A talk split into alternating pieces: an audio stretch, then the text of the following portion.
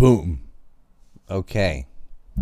This is probably going to loop because I got to bring one of my kids to school and back, but it's an hour and 40 minute long talk about whew, everything. So, the Liberty lockdowns. I'm trying to get entropy going right now. It's, I guess it's mostly about September 11th, which I haven't done in a while, but we are coming up on the 20th anniversary, so it's good good to recap on exactly what happened there. yeah, I should point out if uh, if you want to support the site and you want to know a lot about September 11th, you should purchase the Empire Unmasked from ANC Report. Somebody will put links in the comment, I assume. And here is uh, entropy link. I can only post it once. There you go. Uh, congratulations, Ron. You popped the comment, Cherry. Get into Entropy Chat. It's free. You can watch this video over there as well, and you can close the other window once you're in. Uh, without so without further ado, let's bring this one up and get her get her done. And uh, I will be back to answer Shekel chats if it loops a little bit. Sorry but I'm going to jump back in, assuming there's shekel, shekel chats, and I'll answer all of those. Uh, and thank you to uh, to Reed Coverdale for helping be the sort of intermediary here and setting these interviews up that I've been doing. All right, then, enjoy. That's Boomer Tech. Perfect. I've just never used Skype before, so that's why I'm kind of fucked up. It's super easy. Yeah, I'm just accustomed to Zoom. Alrighty. Um, how much time you got, man? I don't want to take you too long. Um, doesn't matter. Hour, it's fine. Okay, appreciate it. Let's hit it. Welcome everybody to another episode of Liberty Lockdown. Got a special guest today. You know him, you love him. He's been nuked from every platform because he refuses to stop telling the truth. Ryan Dawson is in the building. Yep. Started getting censored before that was a thing. Before I know, man. Cool. you you like you created it. When, when were you first nuked? It was like 2012 or something. Eight. Eight? Oh my god. Actually, I got. Uh, well, that was when I got nuked on YouTube. I was nuked on both AOL Hometown and MySpace in 2005. Oh my god, dude! You're such a legend. Well, I I know you've been talking about um, Epstein and the Palestinian Israel kerfuffle. I'd like to mm-hmm. I'd like to go back in time a little bit and and talk about things I hope hey, you haven't talked about. Both uh, both those things involve the Israeli state. Ah, fair point. Wait, well, June. I'm gonna switch the calendar here. I have a feeling that that many more things will will be connected to the Israeli state as we talk about what I was hoping to. Um, I, I watched one of your older documentaries about 9/11 recently, and mm-hmm. I was left with a, a few questions that I don't know if I just didn't get to whatever episode that you covered it on. Um, but would you mind talking about 9 11 a little bit? I assume you saw War by Deception. Yes, that's the one. Yeah, it's like three hours and something. yeah, I mean, uh, that got me in trouble. I would imagine. Uh, so the the question that I had from it though you implied, and I uh, again, I don't know if I missed a segment where you gave a conclusion, or or maybe I just spaced out. But it seemed as if you were implying that Flight 93 was intended for Tower Seven. Is that correct? Well, that's that's speculation. It seemed they said they were going back to New York, and the news actually preemptively announced that a 50-story building had fallen. Um, at 10:47 in the morning, which is about when it would have arrived. And you know, a 50 well, nearly 57 stories if you count the penthouse, 50 stories, uh, which would have been building 7 did fall, but not until after 5:20 p.m. Um, so many many hours later. And that was speculative because the way building 7 is kind of like it was going to fall no matter what. If you, if you let fire burn and you're not trying to put it out, eventually the fire is going to win. Mm-hmm. Um, but it was just odd that uh, the way it fell and everything. Very. But yes. afterward, I sort of changed my mind. Like it may have been going there uh, to pull, and they just pulled an audible and said, "Well, since the plane didn't arrive, we'll just let it burn until it falls down because it has to go down. Mhm. Um, you don't have to bomb it or anything. All you have to do is let it burn." So that might have been his target, but it could have been something else in New York too. I mean, the Al Qaeda discussed uh, the UN building back in 1993 when there was the first World Trade Center bombing, and they said, "No, no, that'll alienate our Arab allies," and they are so. There's a lot of so many targets they could have been, but a lot of people thought it was going to pivot and hit the White House, but they were going northeast, and they Mhm. said they were going northeast to the passengers. So if they didn't go northeast, the passengers would have gotten uppity, which Mhm. I guess they did anyway. but they uh they said that we're going back to New York. So uh, a lot of targets in New York. Do you buy don't, the? I don't think it really matters where they were going. I mean,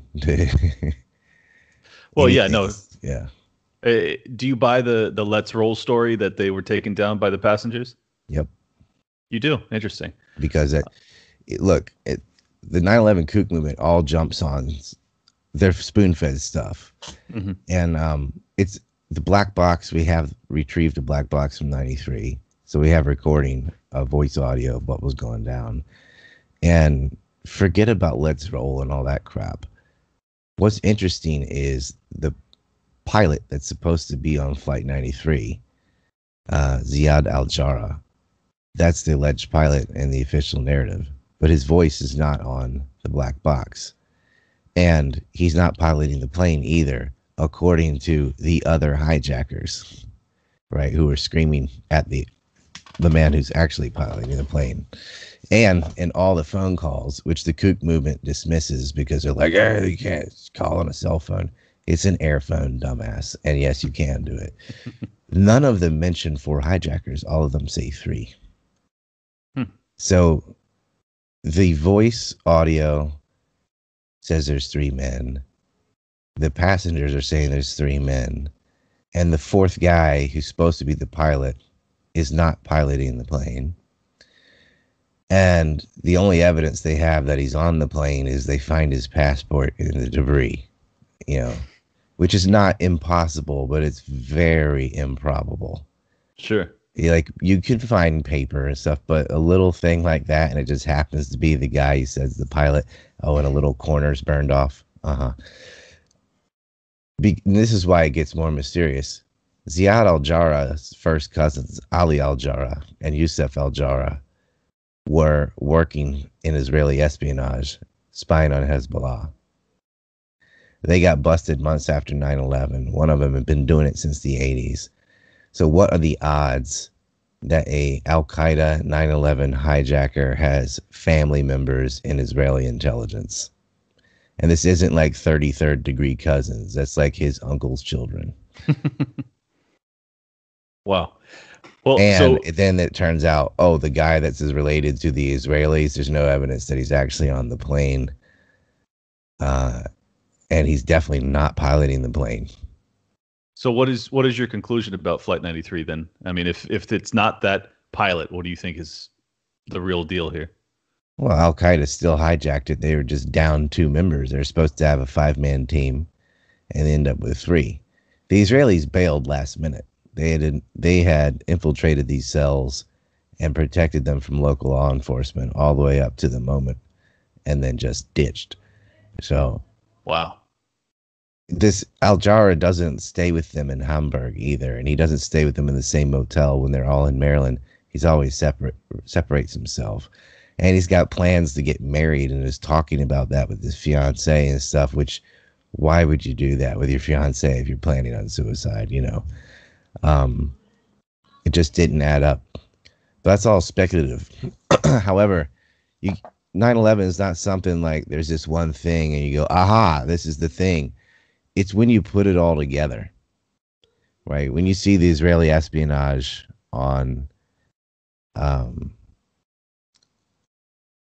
on the well on the hijackers but also on the dea which is important because if you need to sneak weapons onto a plane right? We all know the DEA and the CIA moves drugs around themselves, right? Narcotics mm-hmm. and stuff. And one of the ways they do that is they just uh, have people either in the ramp crews or a stewardess or somebody in on it. So you don't have to go past security. You are the security and you just put it in. so they you got to spy and figure out where the look away list is, who those employees are. And a lot of them are mafia. Uh, because then if somebody does get caught, it's plausible deniability and go, oh yeah, this guy is just Gambino or whatever, and let him fall on the sword. Um, but they were spying on DEA officials' homes and things. And the other reason is if you want to move drugs yourself, like ecstasy, because you're using the off the books budget to finance something like 9 11, that's a nice way to have uh, a large sum of money and it not go back to the state. And the U.S. does the same thing. When we're I shouldn't say we, but when the United States is aiding Al Qaeda in Syria, for example, which it is, they're not just going to have the CIA hand them money. That would be retarded. They funnel it through intermediaries and then they explain it away by saying, oh, they're involved in black markets trades, mainly narcotics, and that's how they're paying for all these toys. But no, it's really our own intelligence agencies moving everything around and giving them the toys. And sometimes, like the non lethal aid package, non lethal aid from Obama, how do you think they got all these brand new Hilux Toyota trucks? All white, all the same year, all new paint, you know? That was part of the non lethal aid package to the Free Syrian Army, who just acted as a conduit for ISIS, right? So it went to the FSA, which means it Al Qaeda got it, you know? Mm-hmm. They do things like that.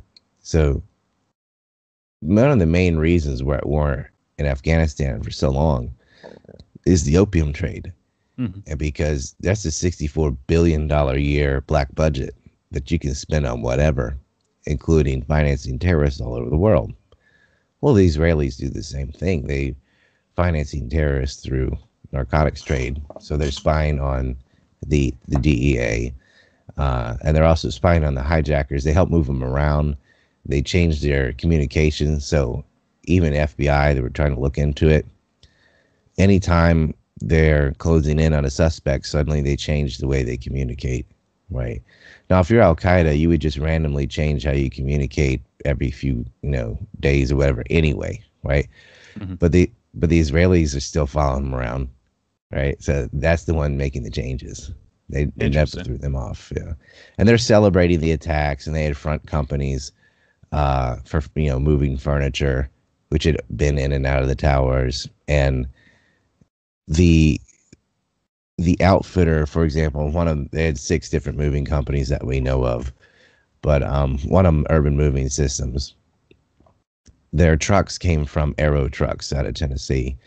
It's just a generic truck that you slap a logo on. So it could be a Ryder truck, it could be a white glove mm. movers, it could be whatever your thing. You just get a, the truck, and you slap your logo on it, and you got a furniture company. Well, that got traced back to a cell in Tennessee that was getting illegal um, driver's license because they didn't need a social security number in Tennessee at that time, and they were the sting was for this, you know, ID false IDs from the DMV, but when they arrested these six men in a parking lot. One of them had a pass to do work at the World Trade Center dated September 5th, 2001. His name is Sakur Ahmad. And when his cousin was in the ring too. And they were working for a guy named Khalid Dalla from Jerusalem. And they find out that, oh, yes, and they had traveled from New York uh, to, I think it was Knoxville, and then to Memphis on September 11th. And they did not have a right to be doing work in the World Trade Centers. They said, "What were you doing?" "Oh, I work for uh, this heating and plumbing company, Denko Mechanical, Magic Heating and Plumbing." And his business address was just a residential address in New York. It was a fake business. Turns out they had also faked fire suppression credentials to make a company to do work on fire suppression systems.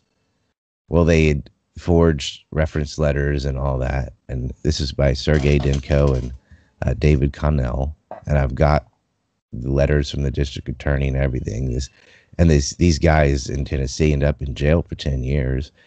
The 9/11 kook movement doesn't want to look at this. I'm like, here are people arrested for being, you know, they were in the towers, they're doing illegal work. Their company is faking letters.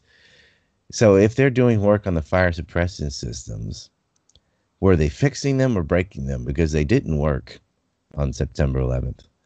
Hmm. And you know, had the sprinklers and all that come on, then the fire would not have been able to take down the buildings.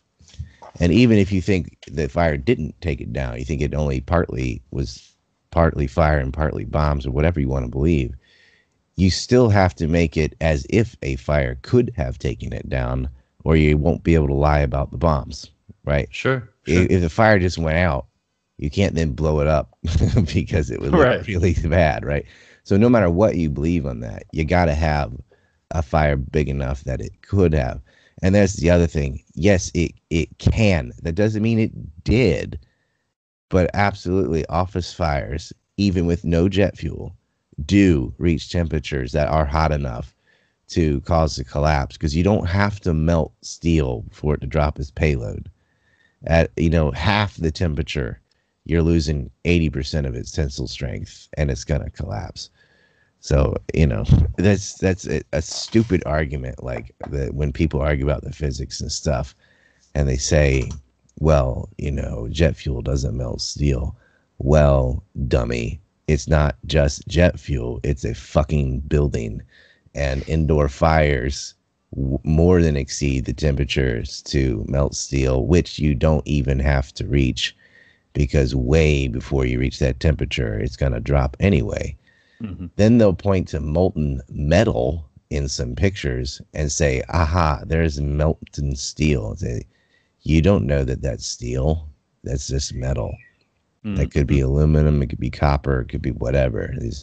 You don't know that. And then they'll point to like, well, look at these 45 degree cuts on these beams. I go, yeah, the fire department did that. Mhm. And you're looking at it after they cut it. No bomb is going to do that anyway. Right. Mhm. And it's not thermite. Like they don't even use thermite in ex- in controlled demolitions that they do on purpose because it's so unreliable and the timing on that. It just flares like you ever used it? Like i used to make that from the anarchist cookbook. It's not nanothermite or alien thermite or mini nukes or any of this crap. But the, what happens is like i have names and documents and arrests and all this paperwork showing the financing of the hijackers from intelligence agencies both israel and saudi arabia. Dead to rights and can't get my foot in the door because basically because of Alex Jones. Like he was the springboard for Loose Change and Jim Fetzer and Judy Wood and all these morons that deny airplanes, like they say a missile at the Pentagon, even though there's a big airplane sized hole in the Pentagon and it's full of airplane parts and bodies from Flight 77, that just doesn't matter, you know.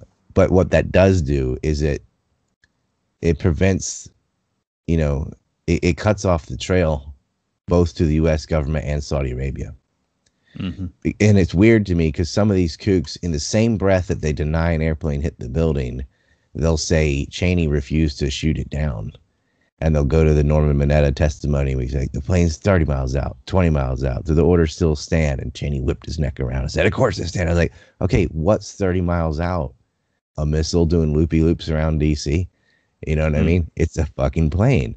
And like that testimony is true. And what happened there was, excuse me, Flight 77 came in at too high an altitude. And so he wasn't going to be able to hit the Pentagon. So he circled back. And this isn't like a corkscrew uh, Top Gun maneuver. It's a big loop, miles Sure. long, you know Right. and then comes in a perfectly straight line at a lower altitude and hits the first floor and a little bit of the second floor, which is exactly like landing a plane on a runway. It's Mhm. not some impossible thing. Most of the time, pilots put down the landing gear and land on a runway and then gently slow the plane down. He didn't bother putting the landing gear down and didn't try to slow down. Just hit the building. There's nothing super about it. Any Mhm. anyone can crash a plane. Uh, that's had a few flight schools. You know, like Oh yeah. like video game enthusiasts could do it. They act like no way, no pilot on Earth could hit the first floor of a building. I'm like, that's the easiest thing. It's just like hitting the runway. You line it up with the ground and whap. Right. Uh, and if he and they're like, well, look at the side he hit. If he had hit any of the other five sides, they would have been like, well, this special stuff was only on this side. You know, it doesn't matter. Um, in fact, he hit the least deadly part because it was being renovated. But well, I, I don't doubt. I don't doubt that a plane hit it, but do you do you think that it was allowed? Do you It- think that yeah, it seems down? like it was because Dick Cheney told him not to do it, right? Like, That's that's the transportation secretary said that. We have witnesses to that. Mhm. So they had two chances to shoot that down and didn't do it. And they tried to act like they're talking about Flight 93, but they couldn't have been because it's 30 miles from nothing, Mhm, right? 30 miles is you're talking about seconds. Like that's Yeah, That's very quick. you're Going 500 miles an hour or 300 and something miles an hour. I think they were doing after Right. the bank, but Just a couple minutes. yeah, it's nothing really. Um, so you, but you do. It is something for anti-air defense. Like that's plenty of time and range to, to nail a plane. You know, Mhm. with a battery, but especially commercial plane, uh, no stealth or nothing. So, but yeah, they they allowed it to happen. at So do you think? Do you think it was uh, Saudi Arabia? So that hold on, that implies our Oh, U.S. sure. government, but it's also if you don't acknowledge that there is a plane and hijackers. Two of the guys, actually three of the guys on Flight 77, Hanjour and Al Hazmi and and uh, Mihdhar, were getting money from the Saudi government, and to it went from Princess Haifa and Bandar Bush, who was the head of Saudi Arabia's CIA. He was a GID agent Mhm.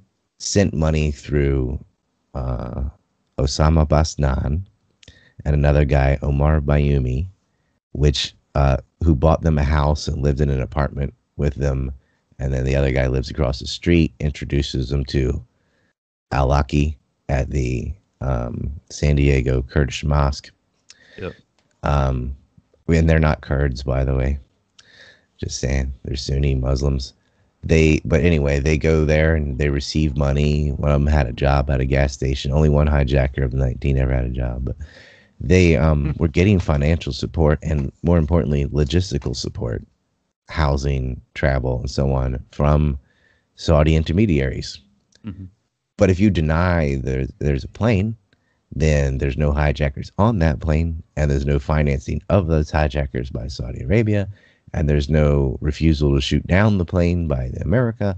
Like you cut that story off by talking missile nonsense, Mhm. and you make 9/11 truthers look retarded because there's debris of the plane and a big hole and uh, DNA from all the passengers except for the baby is at Walter Reed right now.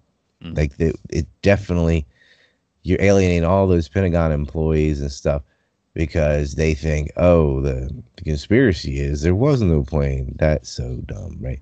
And so you just lost anybody with a triple digit IQ right there. And I blame the media for this. They radicalize people because all they do is lie to you.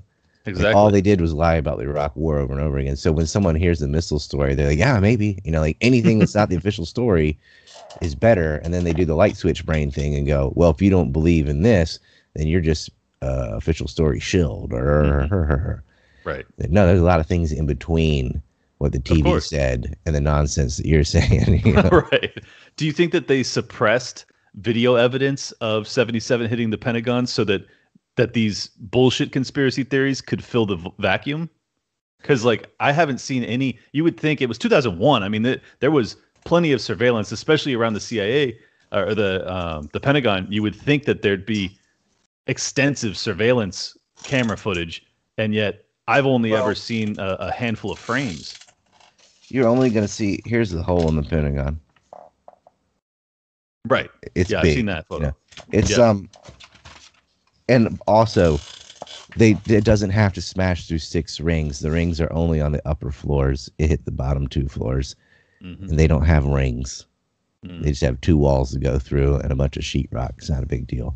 No, they're not suppressing the footage because the cameras that are in the parking lot are designed to film people walking back and forth to their cars or maybe driving their car in the parking lot. Mm. Um, you're talking about speeds between you know zero to thirty miles an hour, Right. not a A plane blink. going across the parking lot in half a second at 300 miles an hour or whatever it is. Right. So if you're only going to get five frames because there's only five frames, hmm they're No, not. They don't have fair. super sl- slow motion cameras 24 hours a day pointed at a wall outside. Almost all the cameras are in the Pentagon. Or Well, that- at that- the, or at the doors and exits, not the wall. Right. They don't No, think that- something's going to go sense. smashing through the wall, right? Right. Sure. So, and they confiscated a lot of footage, but the, that's another misnomer. Like, what about the 87 cameras? I'm like, where'd you get this number? Because that's based on an affidavit about September 11th, not the Pentagon, and almost all the cameras in question are from New York. Oh, okay. So there's probably not that. They did not footage. go around and take 87 cameras to the Pentagon. Yeah. Well, I, I didn't. I, I actually I've never even heard that figure, but I just Uh, yeah, that. trust you know, me, your some- audience has. They're like, what about the 87 cameras? trust me, they have. so, Like so I have a list of the bullshit that they've been spoon fed. I'm like, they do not 87 cameras. they did not smash through six rings. They did not take a corkscrew turn. That you know. But yeah, I gotta spend you know an hour debunking the crap that they heard from loose change and all these websites and stuff. yeah. And I don't even get to go on the offense. Like, do you want me to explain what did happen, or I have to spend all day on what did not happen? Of course, yeah. You know what I mean? No, I, I would like for you to explain what did happen. I, I've, I've already got hit the Pentagon. I mean, well, no, I know, I know, but a little bit more of the background. I, so you said that it was Israeli, Saudi, and American intelligence that that basically either right, and they cooperated three, or allowed it to happen. these three do lots of stuff together. yes, yes, Right, Al Qaeda in Syria, same thing. right, Right, Israel acts as their air force. They never attack ISIS. They only attack Assad, and they even did coordinated strikes, air strikes, with the ground force being Al Qaeda. Mhm. Um, America did that in Libya too. Mhm. Um, and there's Israel and the U.S. did Iran Contra together. You Mhm. know, the Safari Club, which is something created in 1976 to break the OPEC oil weapon. This is be a long story, but the the suffice to say, Saudi Arabia, the U.S. and Israel do things like this a lot, and mainly it goes like Saudi can recruit a lot of hijackers, Islamic extremists, whatever. Uh, and even if not, they have to look like that. And Israel, um, Israel, U.S. relies on Israel almost entirely for linguistics and like to, our intelligence on the Middle East is so piss poor. If you look at uh, Sibel Edmonds, who she speaks Turkish, Farsi, and Azerbaijani, and she was at the White House, the uh, Washington D.C. field office, right, the top. There's like three translators. And turns out two of the Turkish girls couldn't even speak Farsi; they were faking it. you know, they weren't even reading. Jesus Christ. And almost all of that's outsourced to the Israelis because we don't have enough people that can speak these languages fluently. Not not before September 11th, at least. And I don't Sure. think it changed much after. Is the sad. That's government, you know. But um, Right. the U.S. is almost entirely reliant on the Israelis, and of course they just lie. They're like, well, obviously, all of Israel's enemies are the only bad guys. You know. Of course. And they work um they israel and saudi arabia work together because the a common enemy is the shia muslim from iran uh and also syria. So and uh hezbollah in lebanon. So they're they're the bad guys. They'll work with the sunni extremists.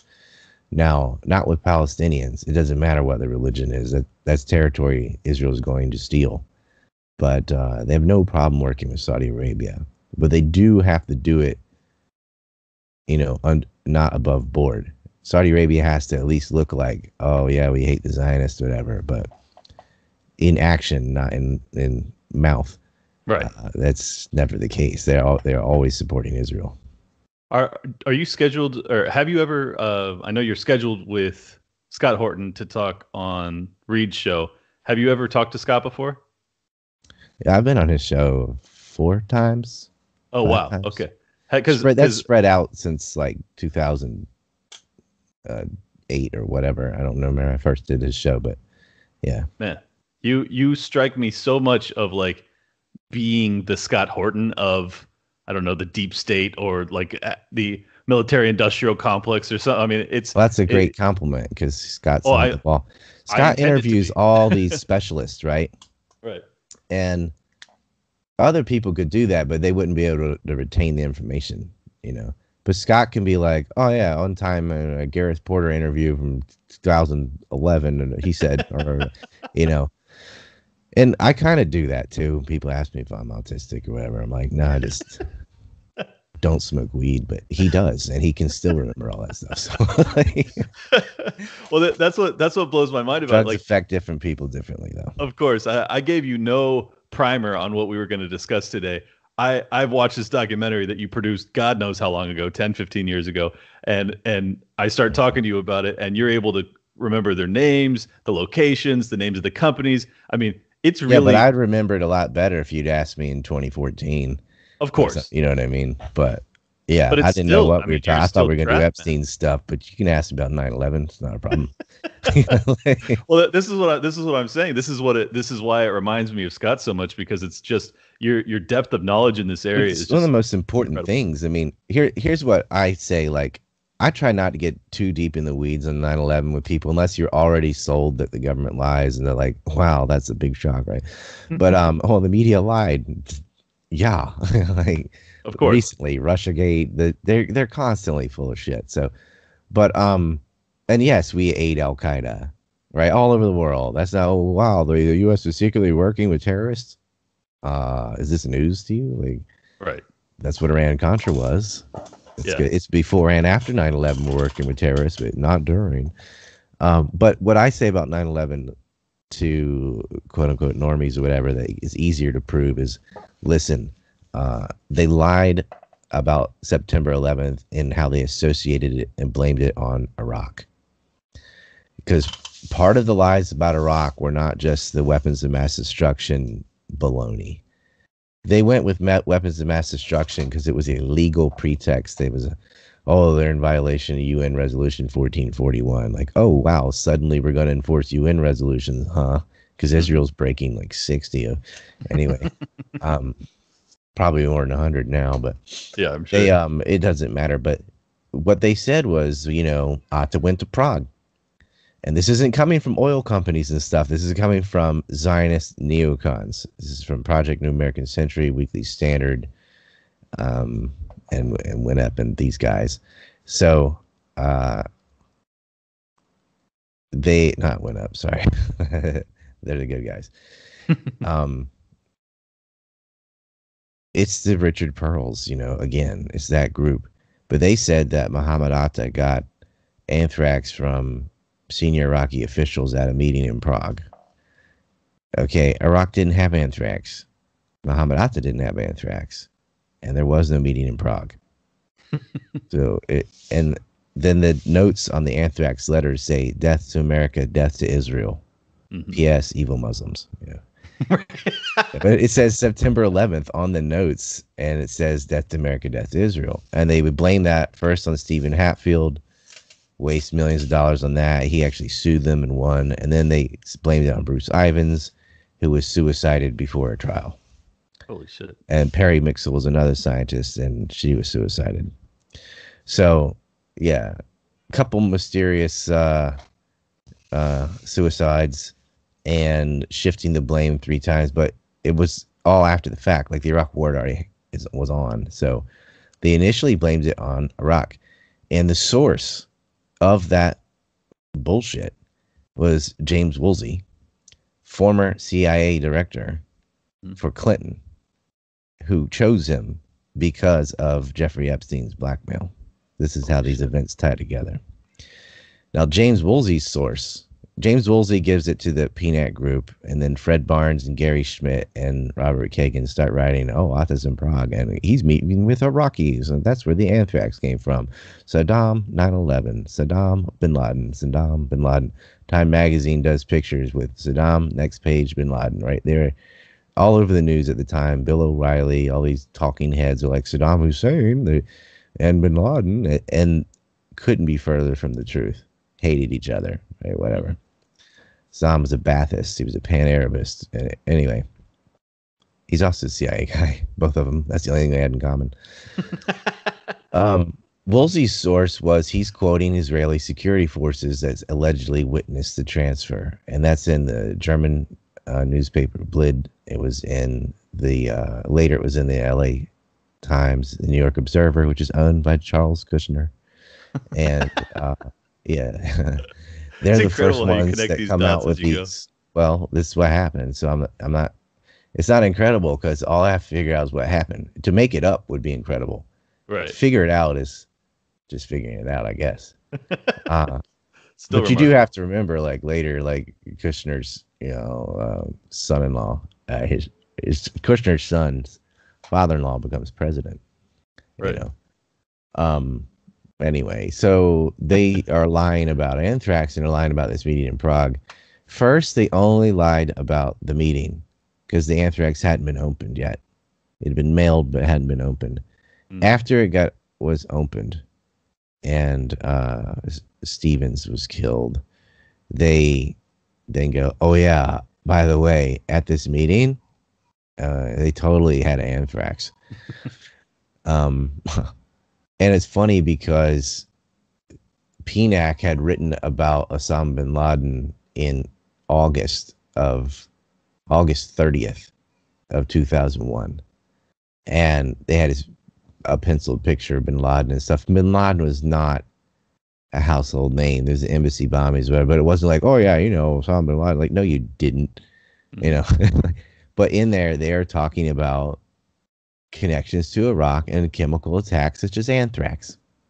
Wow, so they're laying the groundwork. Before September 11th, they're writing that's, about this. That's amazing. After September 11th, they made it happen by lying about it. Uh, and it says death to America, death to Israel. Right. And then, of course, it wasn't Iraq. There was no meeting in Prague. There were no mobile weapons labs making anthrax, that Miller said. So when Colin Powell went to the UN with his mock vial of anthrax to make the case for why we need to invade Iraq, was all based on this lie. That was the weapon of mass destruction in question. Mm-hmm, mm-hmm. The other one was he, he, reconstituted his nuclear program, which Condoleezza Rice and Dick Cheney went on television and said. I think it was to Tim Russert, and I think they both said it to Tim Russert. And Robert Novak actually said, "I think this is not true." Uh, he and Russert uh, died within a couple years. Wow. Um, young, Russert, Tim Russert was not, you know, he's a little bit overweight, but whatever. Right. He just up and dies. But that had that had more to do with the Plame affair, in my opinion. But anyway, one of the things they also lied about though was the Iraq's nuclear program, and that was based on forgeries uh, from Niger, where they said, "Oh, he's getting yellow cake uranium, oxidized uranium from Niger."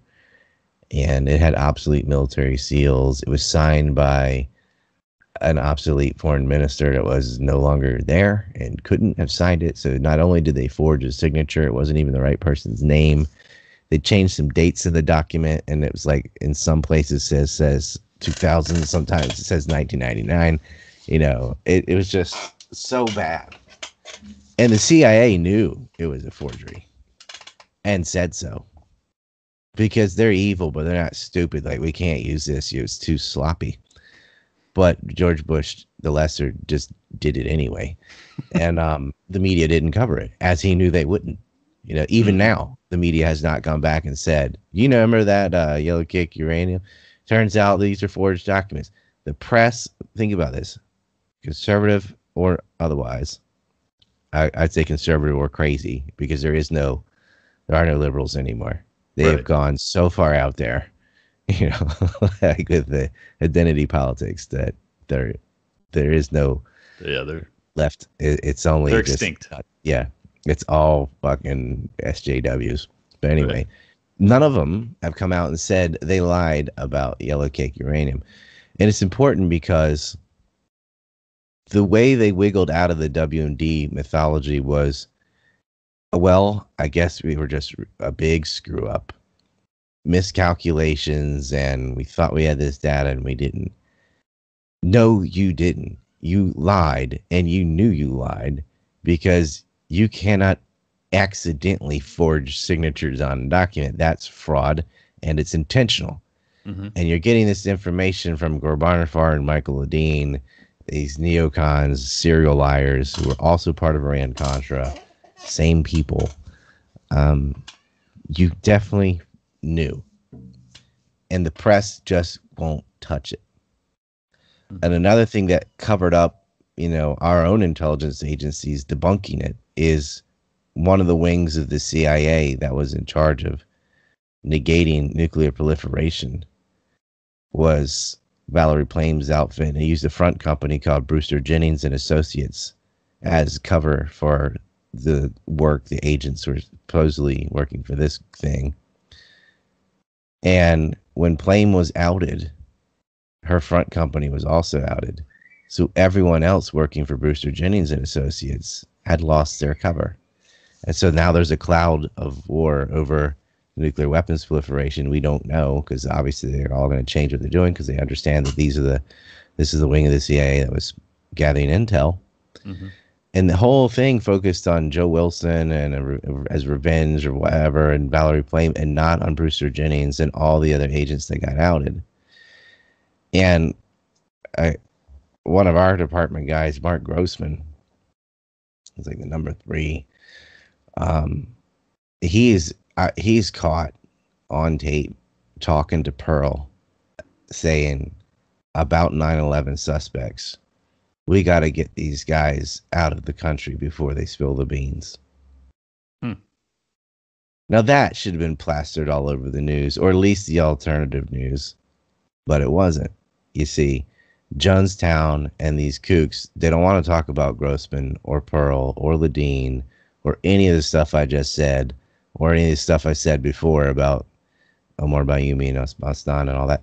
They're not going to touch it. They're not definitely not going to touch the Israelis with urban moving system or white glove movers, and who, by the way, moved hijackers from back and forth between New York and Florida.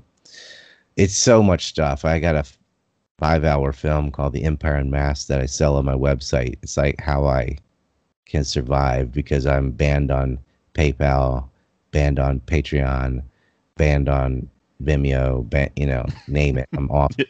And the reason I get canceled on this stuff is you get flack when you're over the target. You can make a 9 11 movie that's full of nonsense that will get millions of views on YouTube. They love pushing disinformation. So if you want to go kookadoo or just talk about Building 7 fell too fast based on eyeballing it right. for an hour, they're not worried about that. They're worried about what I have to say. Because I got them by the short hairs. Yeah. And nothing I'm saying requires some super secret anything. It's all you could. It's all documented, and you can see this. It's just I I put them all tied it all together. Yep. Um. That's at ANC Clinton hated Woolsey, by the way. Wouldn't talk to him the whole time. Yeah, ANCReport.com. There's a films tab, and most of the films are free. I put the the film about Syria is free. The film about Palestine is free because those wars are happening right now. Sure. But I sell the 9/11 film because I already have a huge chunk of information for free in another film called War by Deception. But yeah, I gotta get paid somehow. So, of course. Yeah, no, no. I, and it I'm covers more than right more than just September 11th. It's a bit on the Iraq War, which you can't really separate because they lied about Iraq and acted like they're involved in September 11th. And I know mm-hmm. people my age, you know, who are just turning 18, 19, 20 years old when September 11th happened, joined the military to go to war in Iraq because they were told that they attacked us. Yeah, tens of and thousands just of men. Wasn't probably. true, yeah. right? If you're 18 years old and you're just watching Fox and MSNBC or whatever, and they're saying, yeah, Iraq gave chemical weapons to Al Qaeda. And it looks like Israel's our best friend because look, these notes say death to Israel, death to America. We need to side with the Zionists to take out Iraq. Now, that was the television narrative. Mm-hmm. And they're patriotic and like, ah, I love America. They attacked New York and D.C., which to me, I was thinking, wow, the Muslims and Yankees are going at it. I'll have a cup of tea. You know, no, I'm just kidding. But like, you know, it's um, when I when I heard the Pentagon was attacked, I thought, well, it was bound to happen eventually, and we're out there messing with everybody, Sure. right?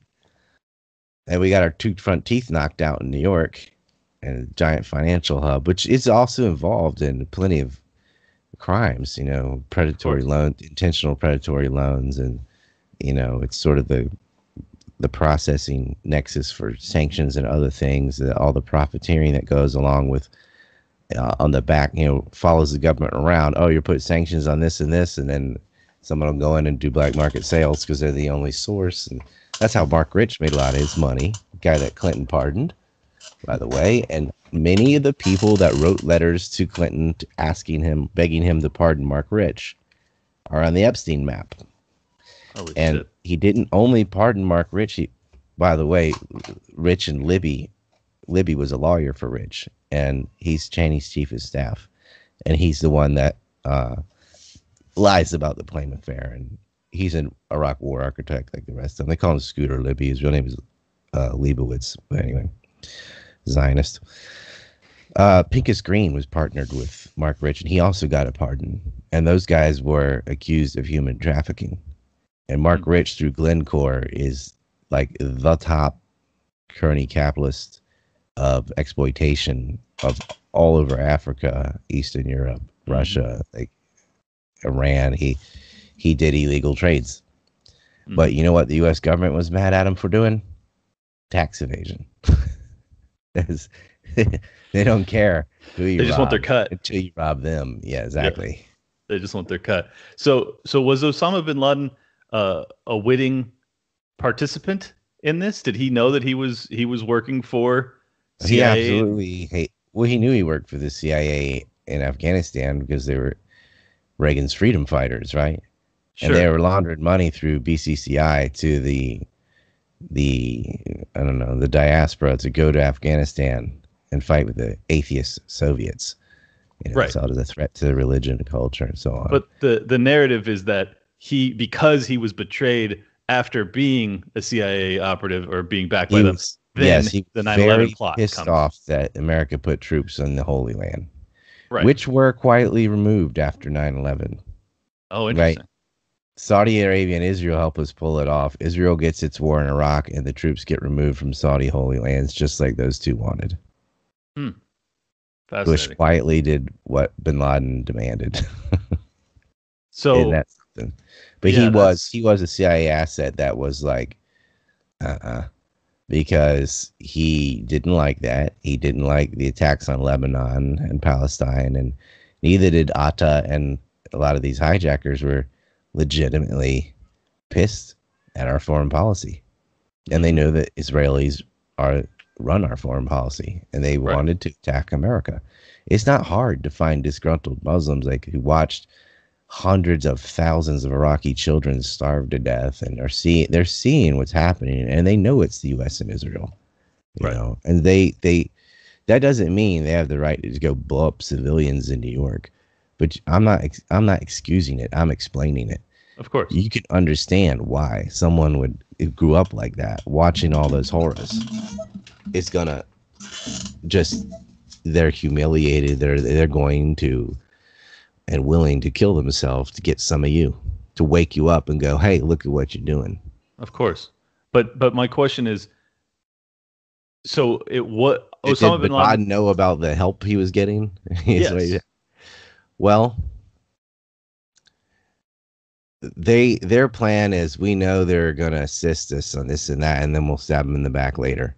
Like a lot of isis fighters think the same way. They know where their guns are coming from and they're like whatever if they're going to give them to us is stupid because they're like the enemy of my enemy type of thing like temporarily we'll ally with these people so we can attack these other people and then we'll turn around and stab them in the back and the us is doing the same thing well, we'll get these Muslims to fight each other, and then we'll turn on the winner or whatever.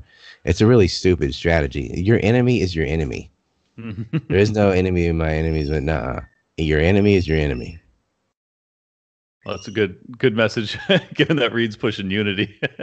uh, but I, I, I take the point to heart. I, I wanted to ask you about. I feel like I, I've never heard you talk about it, but I, I, as I've said, you've covered pretty much everything, so you may have at some point. But I'd like to pivot to the the Vegas massacre. Have you done any work on that? Yeah, if this is going on YouTube, you better not touch that. Just saying. Uh, I, I, I mean, I, I don't care. Well, I have a feeling that uh, that given how how nuclear material this entire conversation is, yeah, all right, probably- fine. So the Vegas shooting, um, there's a lot of kook movement stuff on that too, firing from helicopters or Saudi arms deal. Let me just debunk the Saudi arms deal stuff. This is how stupid this is. Saudi Arabia and the United States do legal arms deals worth hundreds of billions of dollars. Okay.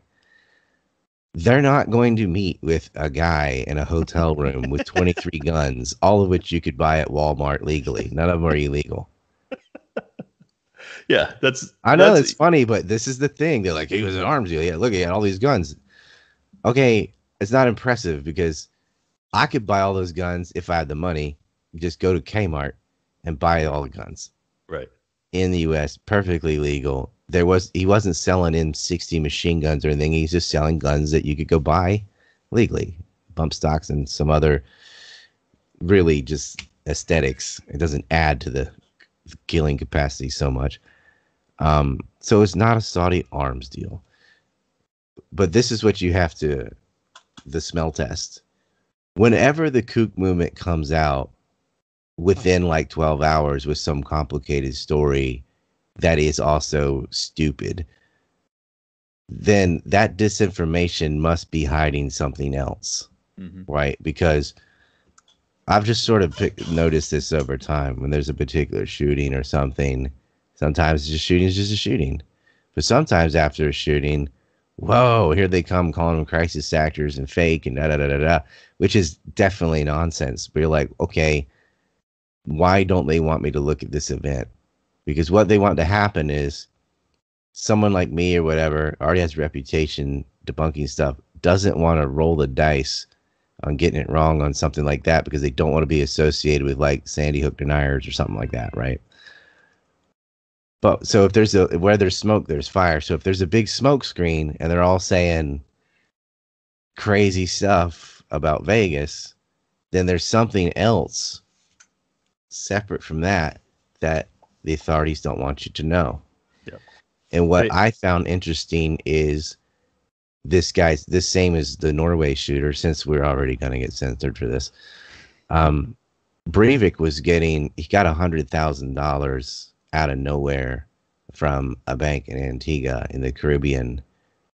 And guess who? Guess who do we know from the Caribbean uh, that ran a bunch of banks and laundered money for hedge funds? Jeffrey Epstein, right? And oh, yes, yeah. that's exactly where the money was going through it. Pam Geller and uh, I, have I've made videos about this already. So sure. I just people go to ANC report, look up Norway shooter, look up Vegas, and have have a nice day whatever. but like with with Paddock, it was um it, the same crap except it was in the Philippines, and they said, "Oh, he made money gambling." I'm like, I don't buy this. Okay, that is an enormous amount of money to have in the Philippines, and he had like a rent a wife, you know, whatever. Um, yeah, yeah. paid for mail order yeah, well, and I, I don't think she was, they were married. It was just a, a girl that, whatever. Um, he purchased these people. The guy was foul and disgusting, but he was this loser. And then suddenly he makes all this money and he's just going to go shoot a bunch of innocent people at a concert. Well, when you look at the Breivik case, for example, in Norway, I know a guy, Patrick Little, who used to be hardcore neocon Zionist, whatever, they tried to recruit him, tried to push him into shooting Muslims, and he didn't. And actually, the guy stumbled across my videos and went, 180 the other direction, except he went wait. He get, when someone gets red pilled too fast, they kind of don't they they kind of they're gaslit. You know, they don't know what to believe, and some he kind of fell for the opposite kind of charlatans and became like a raging anti-Semite, which is also not good. hmm And so he went out there with signs like Yids rape kids and this all horrible stuff. Yeah. But those groups had tried to recruit him to make him like a Norway shooter. hmm So there's these factions. They look for people with anti-Muslim sentiment or something to go shoot a bunch of Muslims. This guy is like, what? Who gains from a guy killing people in a concert in Vegas? Are they trying to suppress the real estate prices? Are they trying to? Who are they trying to scare? Who? Who benefits? Right? But it doesn't seem like uh, a lone actor was just mad because they made noise near his hotel one year or something because there's just too much money and it's all these international transfers and stuff. Uh, and it was all hush hush, and then he suicided. And it seems like the cops did kill him, like, and then just said he shot himself. There's a camera in the hallway that he had set up himself to surveil them coming to the room. There's Right. two windows. That's not a big deal. He just breaks two windows, walks from one room to the other room. It's not a big deal. Doesn't mean there's multiple shooters. Doesn't mean there isn't, but there isn't very good evidence for that. Like, oh, I heard an echo. Well, that's that's how ba- loud noises from high rises sound, Of course. and vice yeah. versa. Like, if anyone that lives in an apartment that's like six stories or higher, you can hear people on the street no problem Mhm. If it's if it's solid stuff. And I don't explain. I don't want to explain how sound noise work, but No, please. the way they propagate is like there's all this white noise on the bottom and nothing above, so it comes out very clear. Someone could be like talking a little bit loud on the first floor, and you can hear it on the tenth floor Yep. better than you can on the third. Mhm. So whatever. Um, there does seems to be some very suspicious things with uh, how um, he was paid and how his money went around, and then all this disinfo that came afterward. They're gonna take our guns, you know. That's always a thing, and all these shooters aren't SSRIs, and maybe they are. I mean, maybe that one's real, whatever Sure. but the focus is always this stuff and not like okay where did this guy's money come from what was his motive and who would benefit from such an attack always ask who benefits Cui and if it, it turns out no one benefits this is completely pointless somebody was just crazy or whatever okay but let's uh at least attempt to f- try to figure out if there could have been some motives and benefits before you just say well that's crazy right. very seldom is someone just nuts. You know, unless they're redheaded or something. Oh, sorry. You're back now. I said very seldom is somebody just nuts, unless they're a Yeah. ginger. if he had like a big red afro, I'm like, yeah, this is a crazy redhead. that makes sense. Well, so this is everyone be like, yeah, this figures, you know. This- And it was at is- night. That's when they come out. this is this is exactly why uh, the Vegas shooting has bothered me so much is because I have looked into it quite a bit and I have never been able to conclude who benefited and why why did the media not use this narrative they like this is the weird There's thing about it it's note the, too. There's a suicide note or something because in the photos of the room, you can see the notepad. It's this pink Right. paper that had been written on, and I don't think the cops wrote it and laid it, laid it on the table, then took a picture of it. So Yeah. what did that say? And how come that's why aren't we allowed to see what he what he said? Right And what did he say previously? Because I think he'd followed them around from Chicago or some other city. I might have got that part wrong, but there was somewhere else where the concert was, and he stayed, but he didn't do it. yep And then the next time he did it, whatever. So he's aiming at this concert. It seemed like. But uh, so then, if that part is true, then it's like it wasn't something just about Vegas real estate or whatever, because it could have been another city just as well. But see the the So you got to be able to rule things out like that. They go, okay, well then he why not here or whatever. Totally. But th- this is my question because it seems as if the media narrative, usually when you see a mass shooting, particularly one that is one of the most egregious we've ever seen in this country, mm-hmm. you would use it to push for gun bans. They totally suppressed this story. They stopped talking about it. It seemed as if they didn't even want to use it for their own normal nefarious purposes of disarming the American people. That that is what made me. That's what raised all of the I, I don't think world. that's. I think the opposite. I think they make you think that there's going to be a, an arms ban, so everybody runs out and buys a bunch of guns. It's huh. been a lot. They've made a lot of money selling small arms by scaring people into thinking that the, now guns are going to be taken away. Like right. after Sandy Hook, for example, you know, Alex is losing his mind saying Obama just wants to get your guns. They didn't even attempt to ban the guns. There was no bill, no legislation, nothing trying to ban guns at all after that happened.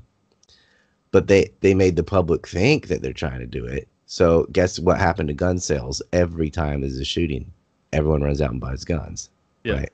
No, they guns, skyrocket. Just like abortion, it's one of these things they talk talk and don't walk. Like abortion makes too much money as a line item for the medical industrial complex. So even when like George the Lesser, because he had Republican control of everything, they had the courts, they had Congress, they had the presidency, and they didn't do anything about abortion because it makes too much money. Mm. And guns, the Democrats act like they want to get rid of guns, but at the end of the day, it just makes too much money. So it's something they talk but don't walk. Mm-hmm and so you, you know abortion is a court decision and so are guns so it's not some president or whatever couldn't do it anyway you'd have to get the supreme court to do it mm-hmm. so you and, think that fear is overblown because it to me I, I always lean towards especially after the lockdowns i lean towards us being headed towards some sort of totalitarian government a totalitarian government obviously would want us to be disarmed so they could better control us you're implying that they don't care about us they can control well, us whether we have arms or not you know, because they have way more. Uh, they're not worried about your AR-15. They can hit your house with the Apache helicopter from a mile away. That you don't. You're insignificant if you think you can fight these people they, right. in a conventional way. Your best way of fighting them is stop shopping. But um, they they're not worried about that. Like they um make a lot of money off of scaring you and keeping you on a high dose of fear mm-hmm. daily from mm-hmm. something. But as far as taking away, uh, you know, reducing clips and magazine sizes and all, all that argument died with Antifa and and Black Lives Matter. Like when you're seeing hordes of communists blocking the street and burning down and looting things, and people like, "What do you need an AR-15 for?" Like, because the whole the scenario in their head is if someone comes to rob your house all by themselves, most B and E are two people or more, by the way. Just saying. Uh, and then look out and a couple. No one just, not no one, but it's seldom. And most uh, house robberies are by people you know. Mm-hmm. It's like by your own friends and stuff that are over there and just steal something. But anyway, the the it's just like rape. Most rape is by a family member or mm-hmm. a boyfriend or something. It's not like the.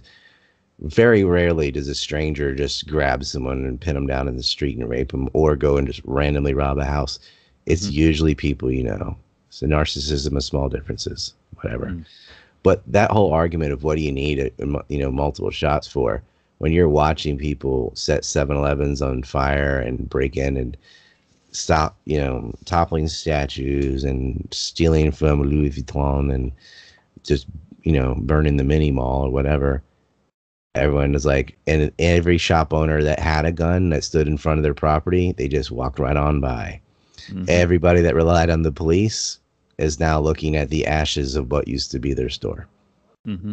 Right. So the gun argument was made by life. It was like, oh, you can just call the cops. Uh huh. They just sit there and watch. Right. Right. And here's the other hilarious thing in places like California, where they're defunding police, like this city of Beverly Hills is, is spent millions contracting out private security firms to protect the stores and things there. Mm-hmm. But then you have like San Francisco where women will just go in with like luggage cases and just take all the cosmetic products and knock them off the shelf into their bag and walk out the store. I know. It's like if it's under 950 bucks, you're not allowed to call the police. And if you did, they're not going to show up. Right. Police are not there for you. They're there to protect the ruling class and act as road pirates to get tickets and make money. Right. You out of. They started to catch runaway slaves. Like cops I don't care how many TV shows you watch, because that's propaganda. All these cop and lawyer shows where they're after the bad guys, Right. hunting down murderers and stuff, and the CSI, whatever, where they're they found a thumbprint on a glass, and it, that is all imagination. That's TV. It doesn't happen.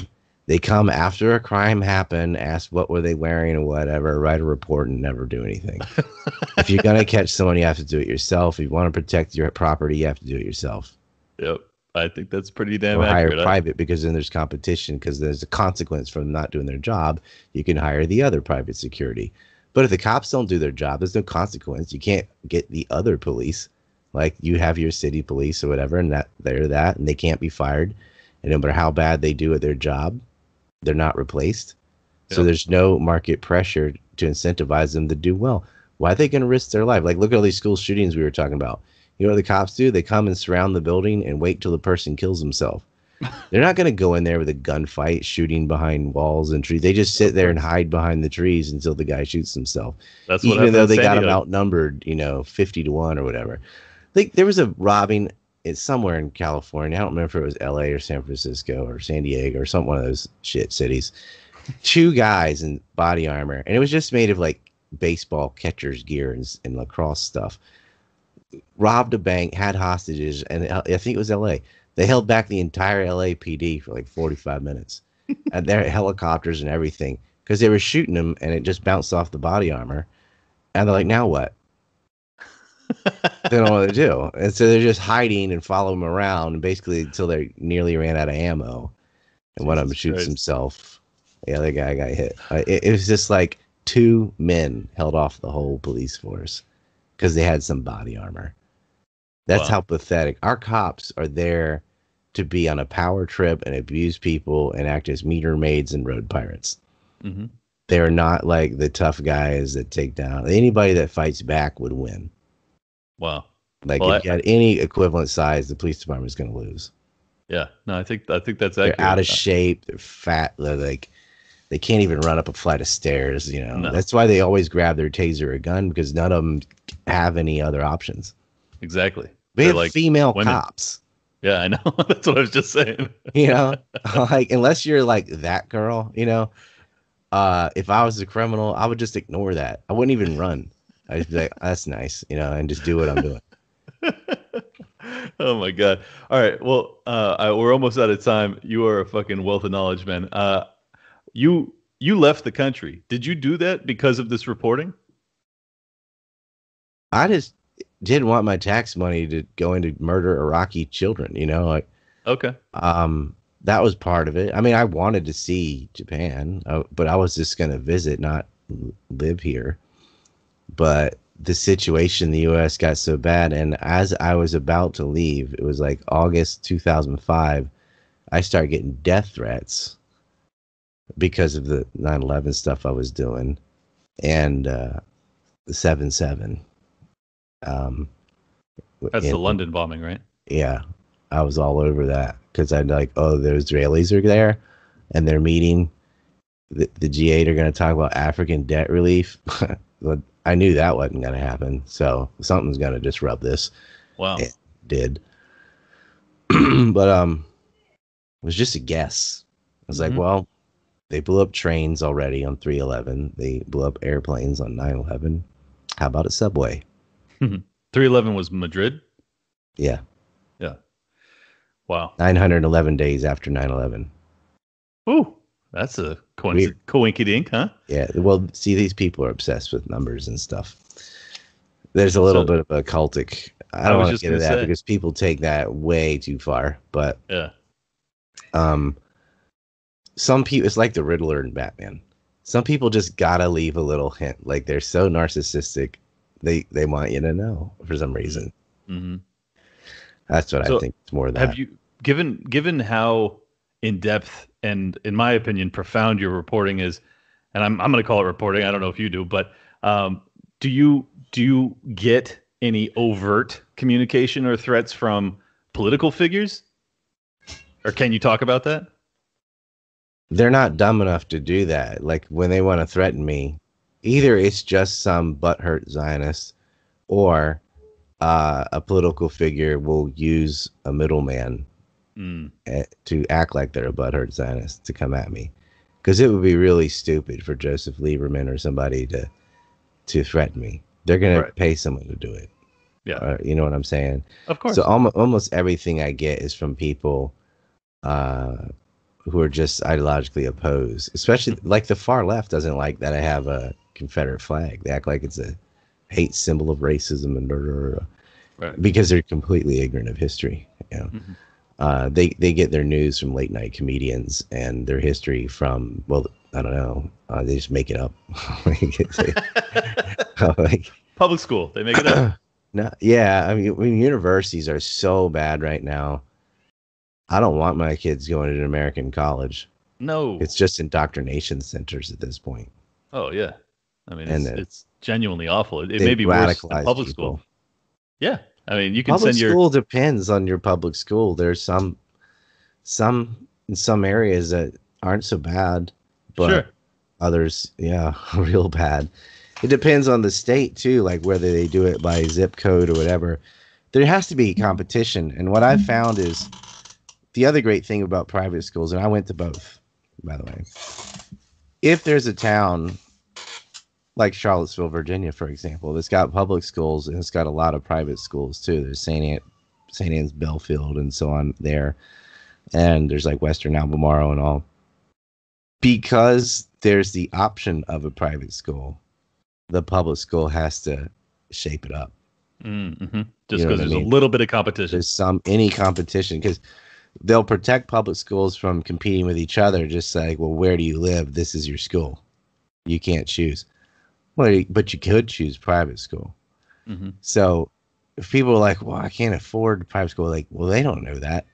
You know, what they know is there's a competitor and it's got better results or whatever. And so they're going to start doing better with their teaching and teachers and um, whatever program they're doing because they got to make the public school appealing other than just the price. They got to, it's got to have results. So even if you would never do a private school or whatever or couldn't afford it, you should still support them because they actually make public schools better too, just by Mhm. competing. Yep. No, I think that's totally accurate. Well, I've I've taken a little bit more time or more of your time than I had expected to. I really appreciate the time. Uh, you I'm on a roll. I just said an hour as a guest because I know she was making steak, and I, I think she heard me do the call. I told like I got to do this show. I already missed it twice, so so well, I, I appreciate it, man. I, got to go. It's cool. Uh, no, I don't have to go. I, I, I could talk to you all night, dude. I, I mean, and it is night here, uh, so people don't know. You are in talk Japan. about Kennedy. I'm just kidding. yeah, I was just, I was just gonna say. Uh, Rip on Lincoln. That's a favorite pastime of mine. no, you know, no, it's give me- funny to me, like these like anarcho communists, which is an oxymoron. Anyone that hates crony capitalism, aka so- socialism in the real world, should hate Abraham Lincoln. He is the original top hat wearing, stinking Lincoln crony capitalist that married the railroad and steel foundries all to government. I mean, government contracts. He created the income tax, like all this crap. If you hate mercantilism, protectionism, and the state, you know, picking winners and losers in the marketplace, that's Lincoln. Yep. Like the Hamiltonian vision took over with Lincoln. And Alexander Hamilton is was sponsored by the Rothschilds. So all these people that hate the Rothschilds, all that, and like, why are you against Jefferson and Washington and you're going after their statues? The Jeffersonian model is the anti-corporatist model. The Lincoln Hamilton Henry Clay model is the pro corporation model. right. And they got it completely backwards. They're like they hate the Masons and Illuminati and stuff and call them satanic. I'm like, whoa, whoa, whoa those were the good guys. the Rothschild faction is the bad guys, the central Mhm. bankers, Yeah. and sometimes they hate them both. I guess, but I'm thinking, no, man, the the Jeffersonian America is what we needed to hold on to. They got he Mhm. got rid of the central bank. So did Andrew Jackson. Yep. They they did other bad things, but you don't dismiss somebody and say, well, Andrew Jackson killed Native Americans. I, mean, I know, I'm not. He's not a hero. Like it's um, you got to take the totality of what they did. Of course. Jefferson ending the transatlantic slave trade, doing this Louisiana Purchase, writing the Bill of Rights and the Constitution, like, way outweighs the negatives. right? So Particularly given the time he was alive. I mean, it's it's so unfair Yeah. when people. you can't like, judge people with today's mores. It's called presentism. Yeah, there you go. shouldn't do it. Yeah. Well, what what is your what is your fa- I mean, you talk about this stuff nonstop. I'm curious is is there one area that you enjoy most, To research, research or just to talk about? Hmm. I I don't like the ones I hate the most are the ones with kook movement stuff because I have to deal so with much the debunk. flack from them and debunking. Yeah. So I really enjoyed my JFK research, but I do not enjoy arguing with people who believe in who are are completely obsessed with Magic Bullet and backing to the left because they saw a movie. You know, like those people or the polka dot dress with RFK. I'm like, shut the fuck up. Like that that's what I can't stand. And they're starting to pop up with Epstein too. They're like, oh, he's still alive and Maxwell's not in jail. Oh, I didn't yeah, see yeah. a picture in high def or whatever. Uh, she's definitely in prison. He's definitely dead. He had multiple autopsies, which showed he was most likely murdered and broken bones in his neck. And uh, why would they do that? Why would you fake it? Why arrest him in the first place? Right. Like, if you're just gonna let him go, then you don't even need to put him in jail. You know what Yeah, I mean? no, it's it's really dumb. but you but mostly the Epstein researchers are not kookified. It's um but they're trying, you know, tunnels in the islands and all this jibber jabber. And again, that's one of those things where it's like when you see a smoke screen, there's something to hide. hmm First they tried not to talk about it at all. But they just killed Epstein. At, but what happened was unique there. There's a picture of him with Donald Trump. So all the anti-Trump media, which is the media, was like, aha, Acosta, Trump, Epstein. Ah ha ha. and it looks like ah, they they were rivals and he outbid um, Epstein and Wexner on property at Mar-a-Lago and he was fighting with the Kushners and Mark Epstein are um, real estate rivals in New York and that they don't get along. Right. and that's, you know, suddenly he's rearrested in New York, right? Uh-huh. Uh, it's Trump's backyard. He threw his ass in jail. Anyway, the media jumped on the story because they thought it was Trump, and as soon as it wasn't, they didn't care. It was like the end of Epstein. What you've heard about it has been online, Right. right? It's been from like me or The Rising, whose top two journalists just got fired, by the way, because they defended Palestine, uh, or Hmm. let go, whatever. Or it's been Shaun Attwood or somebody, someone on a, like YouTube or PeerTube or BitChute or something. That's where you're hearing. You're not hearing it on television. They haven't talked about Epstein since 2019. You know, a little Mhm. bit of news on the guards um, forging their logbooks and stuff, but I kind of think that wasn't a. I'm going to be talking about this tomorrow anyway, so I'll I'll just stop with Epstein stuff. But anyway, as far as my favorite thing to research was, um, personally, I looked into the Bruce Lee conspiracy because I think they poisoned him, and that Oh, was wow. that was my first one actually No shit. where, where I was like, because I read Jackie Chan's book, Who Am I? And how the Triads had attempted to kill Jackie Chan. Do you know that? They I, tried to I, kill- I think I heard that actually, but I He I went with Golden. Harvest, the Vietnamese media company that broke the Triad monopoly of communist China for film industry in China. Still very mafia film industry in China, by the way. Ask John Wow. Cena about that. Yeah, yeah, no shit, right? See, I think what John Cena did was genius, even if it wasn't on purpose, because him apologizing to the Chinese in Chinese, one, he's always spoke Chinese. I've seen him do that before, where he Oh. didn't just memorize. He's he kind of can speak Chinese, and it's like, oh, John Cena speaks Chinese, but um, or Taiwanese, same language. um, him having to apologize to China is China overplaying its hand because if you just let it be that he had said Taiwan's a country, no one would notice. right. But because you forced him to apologize for saying something's a country that definitely is, like it's got its own government, its own laws, its own currency, it's, it's a country, made the world, because he's a famous WWE wrestler, notice this issue with Taiwan and China that they were not thinking about at all until you force this guy to apologize about it. And I don't know if China understands you making him apologize made it worse for you. Yeah. Now people are going, of course Taiwan's a country. How dare you grovel to the Chinese, you pussy? And, and. It's Streisand effect. he's not a pussy because all of them would have done the same thing, Right. right? With his that much money and you know Vince McMahon's on your ass too. Like you better apologize. You're trying to get into China's markets and you just blew it or whatever. Of course. His agent had him doing that for damn sure. For sure. Like, like- like all these people, like I saw Tim Pool criticize him, like, you don't talk about my censorship. And the reason Uh. is then you'd lose your YouTube and your money. That's Right. way less than what John Cena was making. Right, right. So I right. mean you cuck for a lot fewer dollars than him. Don't they just want to call a big guy a coward and a pussy. yeah. Because that guy would mud stomp any of these people.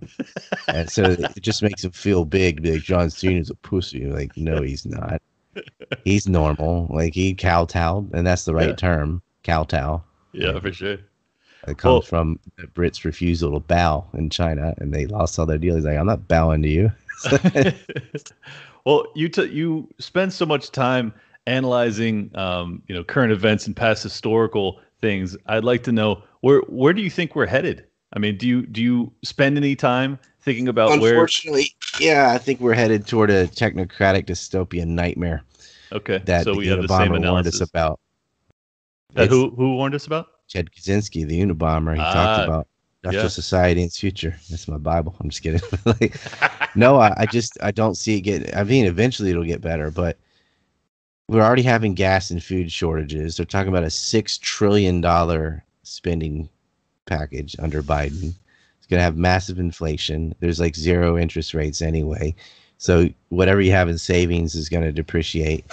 Um, Green New Deal that closed down fracking, got rid of federal voter ID. These all happened within like a month Mhm. all these people are like, oh, it'd be better to get rid of Trump because that'll wake up some people on the left. like, nobody cares if a couple more leftists like say bad, mean things online. Look at what they're doing. They got out of the Paris Accords, so we're back into that again. We're in the Paris Accords that Trump got us out of. Now we're back in. 1st day he did that. Biden did that. They got rid of federal voter ID. That's HR one.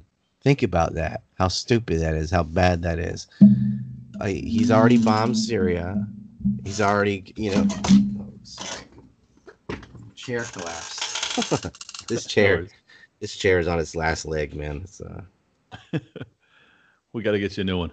This idea that like, wow, you know, it, you'll get more people resisting it because even with Jimmy Dore and so and so will criticize Biden. They would have anyway, and they would have continued to criticize Trump too if he had won. Like, that's insignificant, man. What matters is the policies that these lunatics are going to pass. And as horrible as Donald Trump was, murdering Soleimani and all the stupid shit he did, it does get worse. And it has. Yeah, fuck yeah. it. Like the the censorship is off the chain. With but look at mm-hmm. all the people that lost their YouTube channels and stuff once Biden got in. There's no resistance. I mean, they banned the president once they knew he wasn't going to be president anymore. They took away his Twitter, they took away his YouTube, they took away his Facebook, and they did the same to his followers. They're, the Capitol riot people are going to be going to jail for hundred years each. Like, it's a dystopian nightmare. They spy on you, and there's cities in America that are just they've been handed to the mob. hmm I don't mean the mafia. I mean the mob, like the common hoodlum, like the pitchfork peasant types that are just rah, burn it. Right. You know, you see they videos allow, from New York every uh, day. That's what's happening. Yeah, six blocks of Seattle was basically annexed by anarchists for months in the summer. and not they the murdered- good kind of anarchists. No, the actual kind, not the kind on paper. Anarchy only works if you have a mature, intelligent society, which we don't.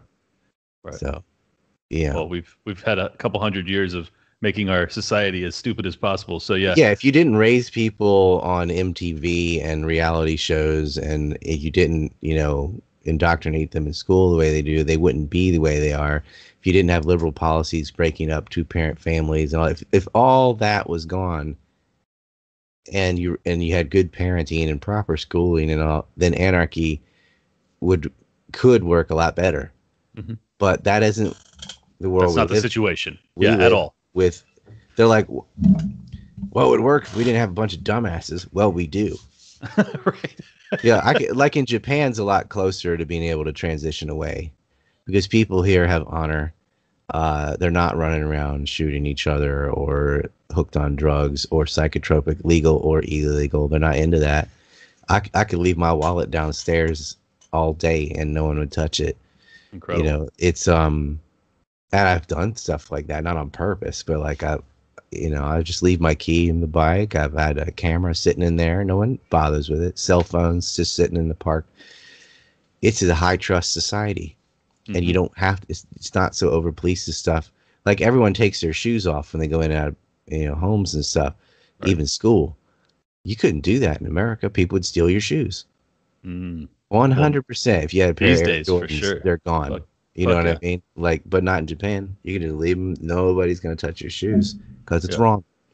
And that's not because of government. It's because of proper parenting, Mhm. right? It's because they don't have all this degenerate filth in the Right. media constantly trying to get them to. Can I talk about Japanese culture for a second? I'm gonna tell people Yeah, please. the, the most like you got to live here to figure this out and it's weird too because someone that visits japan will do like a podcast about their six day trip or something and someone that lives here like a year or whatever maybe they'll write a blog post or something and someone that's lived here for 10 years will do a pamphlet and someone that's lived here longer just barely talks about it right Mhm. it's always the noob that goes running on the mountain. And I Mhm. haven't, and, I, and I'm like, I'm not going to be that guy that thinks he's figured out the Japanese culture and does all these comparative differences and stuff uh, a- after living here a year or something. But I've been here a dozen years, and uh, my biggest reverse culture shock, what I think, not the superficial stuff like food, music, religion, or lack thereof, it's not that. It's the it's the base level hostility in the US, like the background hostility that you don't know when you live there. The same reason fish don't know they're in the water Mhm. because water's everywhere and they have nothing to compare it to. It's only when they jump out the surface that they realize, well, there's a thing that's not water. Mhm. And then they realize they're living in the water. There is a kind of background angst, and it's caused from the television and the constant conflict. Even in school, even if you're browbeating, you know, this is from the Unabomber too, but you're trying to solve the problems of yesteryear, kicking that dead horse, being so anti 19th century slavery, which is not a problem, you know, but it's all the, you know, anti racism, anti sexism, anti. It's still hate every day. hate something. Gotta have an enemy. Even if the problem's been resolved, Mhm. well, let's dig it up and start picking scabs right. you know, and get all this conflict. Well, now we have to punish their- and cis and this and that. Yeah. Well, now, yeah. now we have to punish their ancestors. You know, or anybody that later. had the same melanin level in their skin Right. is guilty just because they look alike. Yeah, even know. though my ancestors are from Germany in 1920, I have to pay the price for American slavery. It's fucking absurd. Well, even if you had been British ancestors, it wouldn't matter. You didn't do it.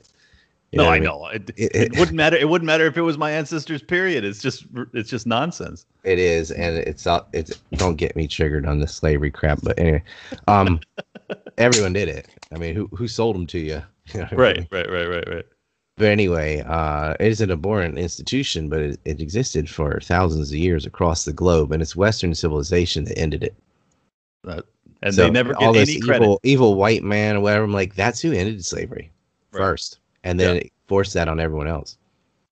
Well, it sounds like you you are not exactly a collapsitarian if you think that. I mean, I, and I agree with you that Trump would have been. He, he would have bought us more time compared He to the sucked, Biden. but he, but Jesus, Biden, Kamala. Like, first of all, oh, it's a disaster. division of division of power is better than consolidation. Mhm. because after they stole the elections through voter fraud, they have the Senate, the House, and the presidency. And they kind of have the courts, if- from what we've seen, that wouldn't even look at cases, right?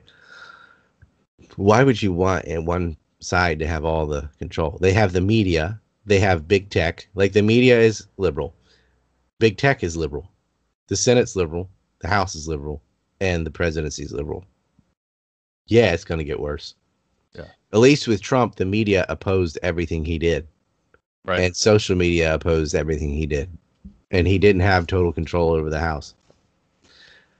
Well, now you, you've given it to the the war party, the party that started World War One, World War Two, the Korean War, and Vietnam, Democrats. That's who you gave it to. The pro censorship party, the let's give hormones to a six year old party. You know, there were some differences, not on Israel, not on monetary policy, not on some of these things. The two parties are the same, but generally Republicans opposed giving hormones to children. Generally, they opposed, you know, allowing a grown man in the women's shower room. Generally, they opposed, uh, you know, like saying, well, maybe we should get rid of airplanes, some of the crap from AOC, stuff like Right. that. Uh, And tech way censorship to better against, extent. yeah, the censorship, wearing a mask, all that. You're much more likely to be open, free, or less restrictions on business and personal freedom with Republicans and Democrats. That is a real difference Sure. and it is getting worse under this regime. And just the pay to play, like Trump did put America first sometimes, or at least second after Israel. Um, you know, but at least we're we're in the top ten. With, with Biden, it's like pay to play. What are the Chinese going to give me? What's Ukraine going to give me? What's Oh, Romania going to give me? He just he said he's a Hillary basically. Yeah. You know, It seems like their last concern is the American. and they just blame blame Russia. Whatever happens, we're short on oil. The Russian hacking, lost 2016. Russian hacking, Hunter's laptop, Russian disinformation. Yeah, Yeah, exactly. Even though it's all fucking yeah. Anyways, um, so the laptop you, is real. I mean, oh oh yeah yeah, Yeah. there's no uh, disinformation. That's what I'm saying. It's He's I mean a crackhead that had hookers. And Fuck yeah, he was. Yeah. I've seen the I've seen the pictures. have you Um, seen um my film, uh, Corn Pop's Revenge? No, I gotta check that out. You remember when he was like, Corn Pop was a bad dude. Hell yeah. Um, that's why I have this corn pop thing behind me. I'm gonna. I, so it's called Corn Pop's Revenge. It's on website. It's free, but I have an upgraded version with like production value and like a proper movie, I guess. And it's called The Biden Crime Syndicate: Corn Pop's Revenge. I'm gonna screen it in a couple days. nice. Is the goal. I kept getting invited to shows. So I kept pushing back. The, it's not a bad problem, but I kept getting invited on shows. So I kept pushing back the the corn pop release date. But if you want to know how bad the Bidens are, I mean, like, okay, Trump. What's his worst thing? Think about it. Like the Bidens swindled four million dollars out of cancer research that they had acquired after their own son died of brain cancer. That's Pretty fucking dark. low. Yeah. Pretty dark. Joe Biden married his babysitter after his wife died in a car accident, and his That's a son married his dead brother's widow. That's a fact. These are facts. Yeah. The Trump family, all his kids, none of them are that degenerate. no. None of them are smoking crack and buying hookers, Right. cocaine maybe. But I mean, it's it's all nepotistic, but it's not that bad. I mean, yeah, well, I made a film called Trump Sinus Ball and Chain that went over the mob ties and the nepotism and all that. It's normal, you know, New Yorker, Yankee, um, Yeah. yeah, greedy, poli- political narcissist, whatever. But Biden, holy shit, like he is John McCain bad. Like that's its own category. You have like one through ten, and then like McCain, John McCain bad. yeah, like John McCain bad. I fucking that- despise John McCain. I have a holiday on this calendar celebrating his death anniversary, 25th of August. My favorite tweet that Ace ever put out was something about uh no oh god, what was it? It was something to the effect of like n- nothing has ever saved more lives in the Middle East than John McCain's tumor. I was like, holy shit. Yeah, I wanted the, to um, nominate the tumor for a Nobel Peace Prize because it. Think about it. It went on a brave suicide mission to take down a war criminal, global terrorist. That's such a great description. It was on a suicide mission. It killed its own host. Yeah, what a brilliant. Yeah, I mean, it took out a war criminal, you know, and serial murderer. So I should get the Peace Prize, but they only give the Peace Prize to the opposite, right? So right. No, the only time Well, I was on cancer's team was when John McCain had it, but Of course. Yeah. No, they have to reserve the the peace prize for war criminals like Obama. Um Kissinger. Oh, yeah, that too. So where where do you see us headed then? I mean, obviously we're headed towards a technocratic dystopia. I Bad. think It's gonna be bad, man. Um, Like- Gulags bad. You're gonna lose Like, more freedom. You're gonna like have more America bad. more domestic spying. More people are gonna get censored and deplatformed and lose their money. They're gonna have tighter monopoly over the news. They're gonna lie to your fucking face. Um, you know, more COVID restrictions as the new strain comes out of India or whatever. You know, um, they're gonna suppress any story that challenges them. Mhm. It like, okay, COVID did come. This is definitely going to get yanked from YouTube. COVID came from Wuhan. It's been Oh, yeah. genetically traced.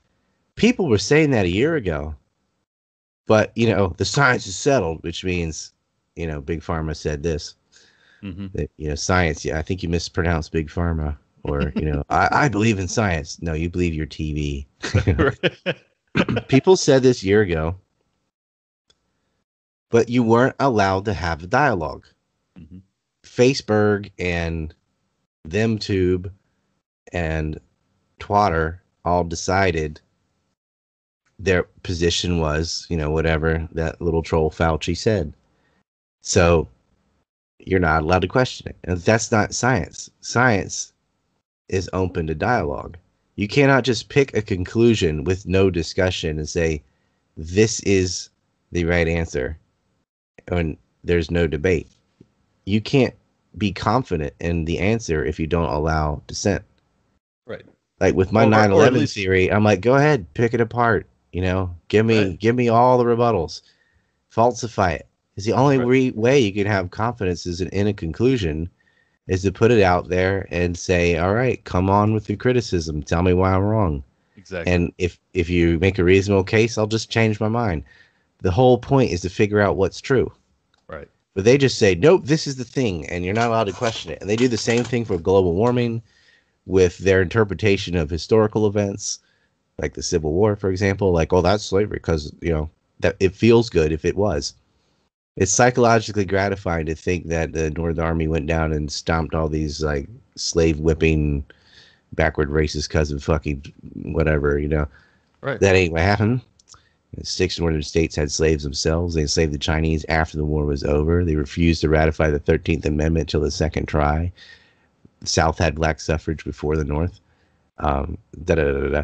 The facts don't matter. You know, it's Right. just more psychologically gratifying to be like, we're the good guys, they're the bad guys, and this is how it went down. And they do that with World War II, World War One. There's a there's the Hollywood version. There's the psychologically gratifying version, and then there's what happened. And it's and it's not just psychologically gratifying. It also justifies their their complete betrayal of what our country was founded on, which was that you were supposed to be allowed to leave. It was a voluntary union. At least Right. that was that's what I believed it to be. And then after the Civil War, you realize, oh, this is not a voluntary union. Yeah, We they seceded. slaves. And they go, okay, you seceded, and we're going to attack. Right. They Yeah, don't care about irony- Lincoln, the Emancipation Proclamation happened two years into the middle of the war, not the beginning. And he had the Corwin Amendment before the war that said if you stay in the Union, you can keep your slaves. And they all said no, because the primary reason for leaving was never slavery; it was the tariff situation. Exactly. Yeah, it, it's it's so ironic because the the hagiography, the re, the beautiful rewriting of history that this was all to free slaves. Ultimately, if you look at it through like the Spoonerish view, in fact, it took a bunch of free people, millions and millions of free people, and it made them slaves of Yeah. the United States of America. Reconstruction was another 80 years of slavery of the South. They turned it into a little Ireland within the United Right. States. They had the 10 richest states become the poorest, Right. uh, and remained that way until the 1950s. Yeah. Um, I've gone, I've, I did a show with uh, Peter Quinones or Mance Rayder yeah, yeah, yeah. on the Libertarian Institute where I went over Reconstruction and gave the statistics on that. It was a great book by a guy named Philip Leigh. Lee, like the German way, L E I G H. Hmm. Um, I think it's just called Southern Reconstruction. Pretty bland title, but anyway, that that's a good one. All right, I'll check um, that out. Yeah, I've got some recommended books on the Civil War. I have a site called Dawson Time, all one word. I have a twin brother. We used to, well, I wanted Dawson and Dawson, but that's like a law firm or something. So DawsonTime.com and it's Civil War podcast and recommended books and so on. Still kind of building it, but there's an there's enough on there already that people can spend a good chunk of their time learning the truth. Hell yeah. Mhm. Well, I will. I will be hitting that. I. It is. It is three. Th- almost three thirty in the morning here. So Uh-huh. I'm gonna head out. But I. Uh, I really appreciate your time, everyone. For the love of God, this man puts out unbelievable work. Please go to ancreport.com, subscribe, buy his documentaries, support him as much as possible. Get a a map. we got Epstein maps and Biden maps. exactly. Um, I don't know if I have that behind me. Well, here's like not even not even a five percent of a Biden map, but just show, showing you the corporations, the companies, and connections and stuff. It's a huge, huge poster of uh of all the criminal syndicate, and so if you're gonna donate, before you donate, think well for the same amount, maybe I could get a map because I want go. you to I want you to have these. You know, Yeah, I yeah, want yeah. them out there. If you want to just it. donate, I'm not gonna stop you, but I'm saying you can become a member. Like instead of buying all the films individually, if you sign up for the monthly membership, it's, it's cheaper. If you feel like I'm gonna watch them within a month, do it because within a month you can just watch them all. You know. See, this is this is why you're uh, you're this is why you're just amazing to me because you you put so you have to have put untold hours into this, and yet you're still telling people how to save money to support you. This is just you're Well- just a kind you're a kind soul. I think it's a good strategy in the long run. Yeah, Be It's- honest with people. yeah. No, I agree. I, I think it's beautiful. Well, anyways, uh, I don't have any social media for him to plug because he just got nuked from everything once again. But Mhm. please go to ancreport.com. This guy is a beast. You will not regret it. Thank you so much for coming on. VK. If anybody's on VK, it's like the Russian Facebook. this is where I get pushed to, right? I, I think my name is just Rye Dawson, not Ryan. It's just R Y Dawson on VK. That's that's all I got left. Perfect. Um, but ANC reports got links to like Telegram and PeerTube and that stuff. But it's all whack a mole. You never know when one's gonna disappear. right. So yeah, All right. Thank you so much, it's so sad. well, it just means you're doing great work, and we live in hell. So, thank you again. Yay, we do. That's Boomer Tech. Boom. Okay. Shekel chats. Let's take a look. We got some. First one. DJ Cogdill about a zip code 27920. That's the zip code. Best dressed guest for six says Assad won his election. Netanyahu lost his. He gave me a good chuckle earlier. Yeah, who's that? Assad must go. Who? Who? Looks like Netanyahu must go. Andrew Dolgan for one Jefferson, one Washington says, You're invaluable in debunking 9 11 official narrative, but even more so for fighting against the 9 11 cuckoo crowd. Uh, Got to get you on Tim Dillon to talk Epstein or 9 11. Keep asking via Patreon. Yeah, good luck with that. The problem is 99% of the people that talk about 9 11 are in the cuckoo crowd, and I'm just going to get lumped in as one of those people, you know. Lone Star Texan with a dead Hamilton says, Good talk for normies. Thanks for sharing. Diagonal on, Rainbow Frog. Timothy Taggart in the orange, in the silver level, hits the touchdown, says, I've been a $50 paladin going on four months now. Money well spent. Thank you. Here's another 50 for the informative talk.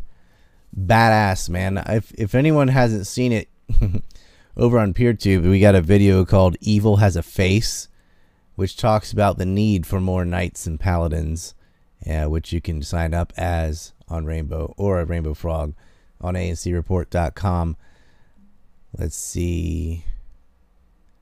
Uh, see, Miss Lace Apart says, Great show with 10. Ernie True for 3 says, Sweet interview, my man. Glad we got more eyes on the product. Tough to break that YTube habit for most. I know.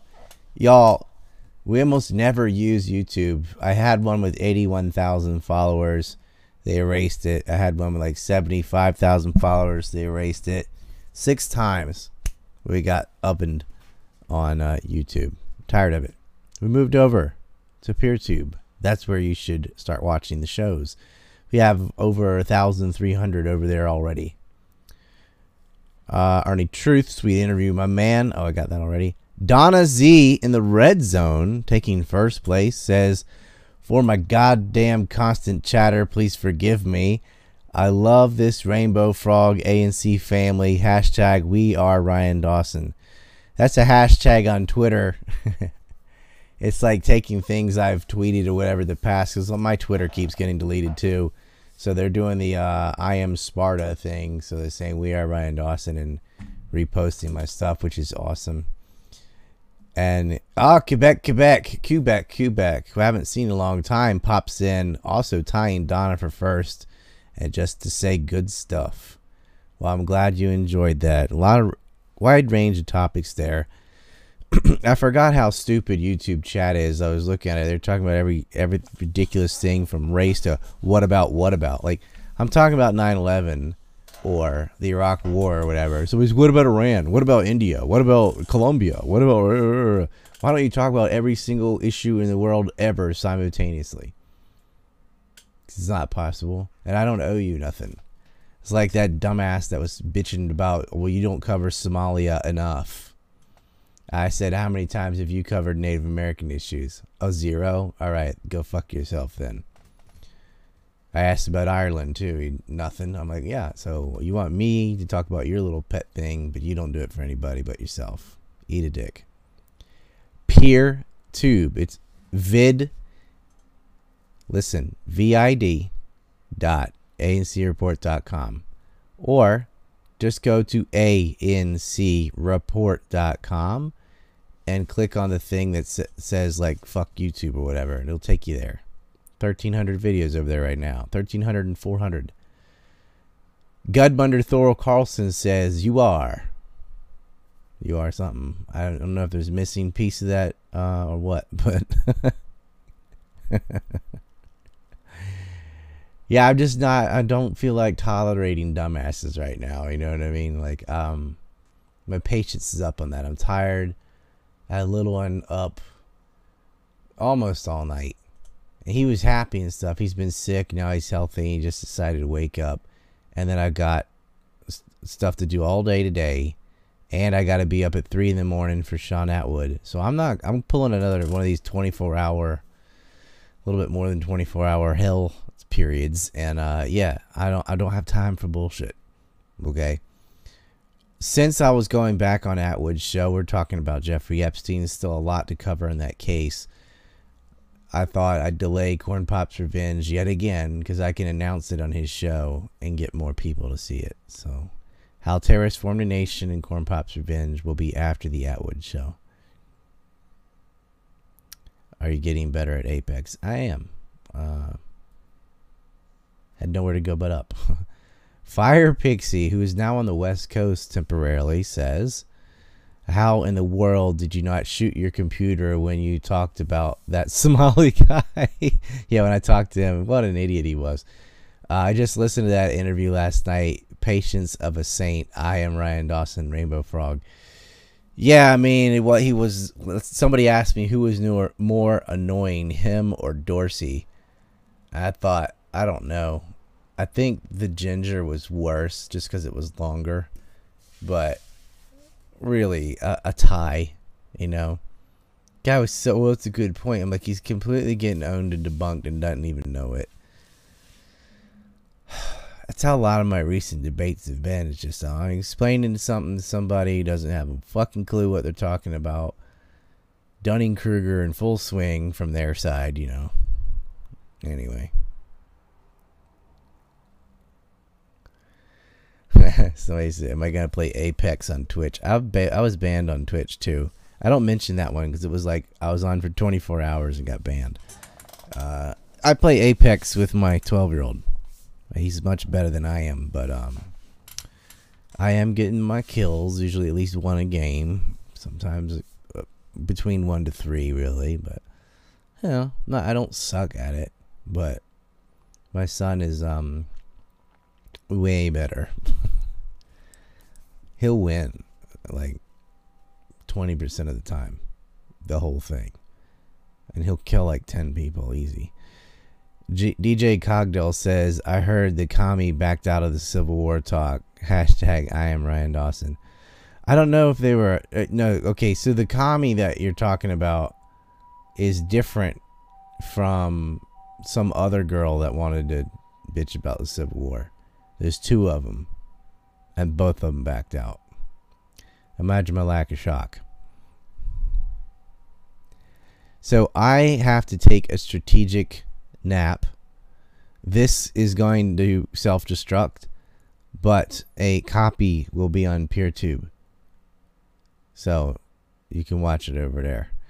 Um, and then Liberty Lockdown will have the interview part, the you know ninety percent of this on his channel. Uh, although I said, man, you better you better watch it because we talked about Vegas, we talked about the COOF, and we talked about 9/11. So you know, and a little bit on voter fraud. So yeah, it's probably not gonna last. But sometimes if you're a small channel, you can kind of float under the radar until you don't. But yeah, taking a nap uh, before my kids gets out of school, and then we're doing uh, dad stuff, and then Shaun Attwood show. And there's another researcher coming on with. It's not going to be just me. It's me, Shaun, and another dude. Uh, gosh, I can't. I'm too tired. I know he's. I should definitely know his name, but I just can't think of it right now. But we're all going to be on at the same time, so that'll be fun. Yes, free Palestine.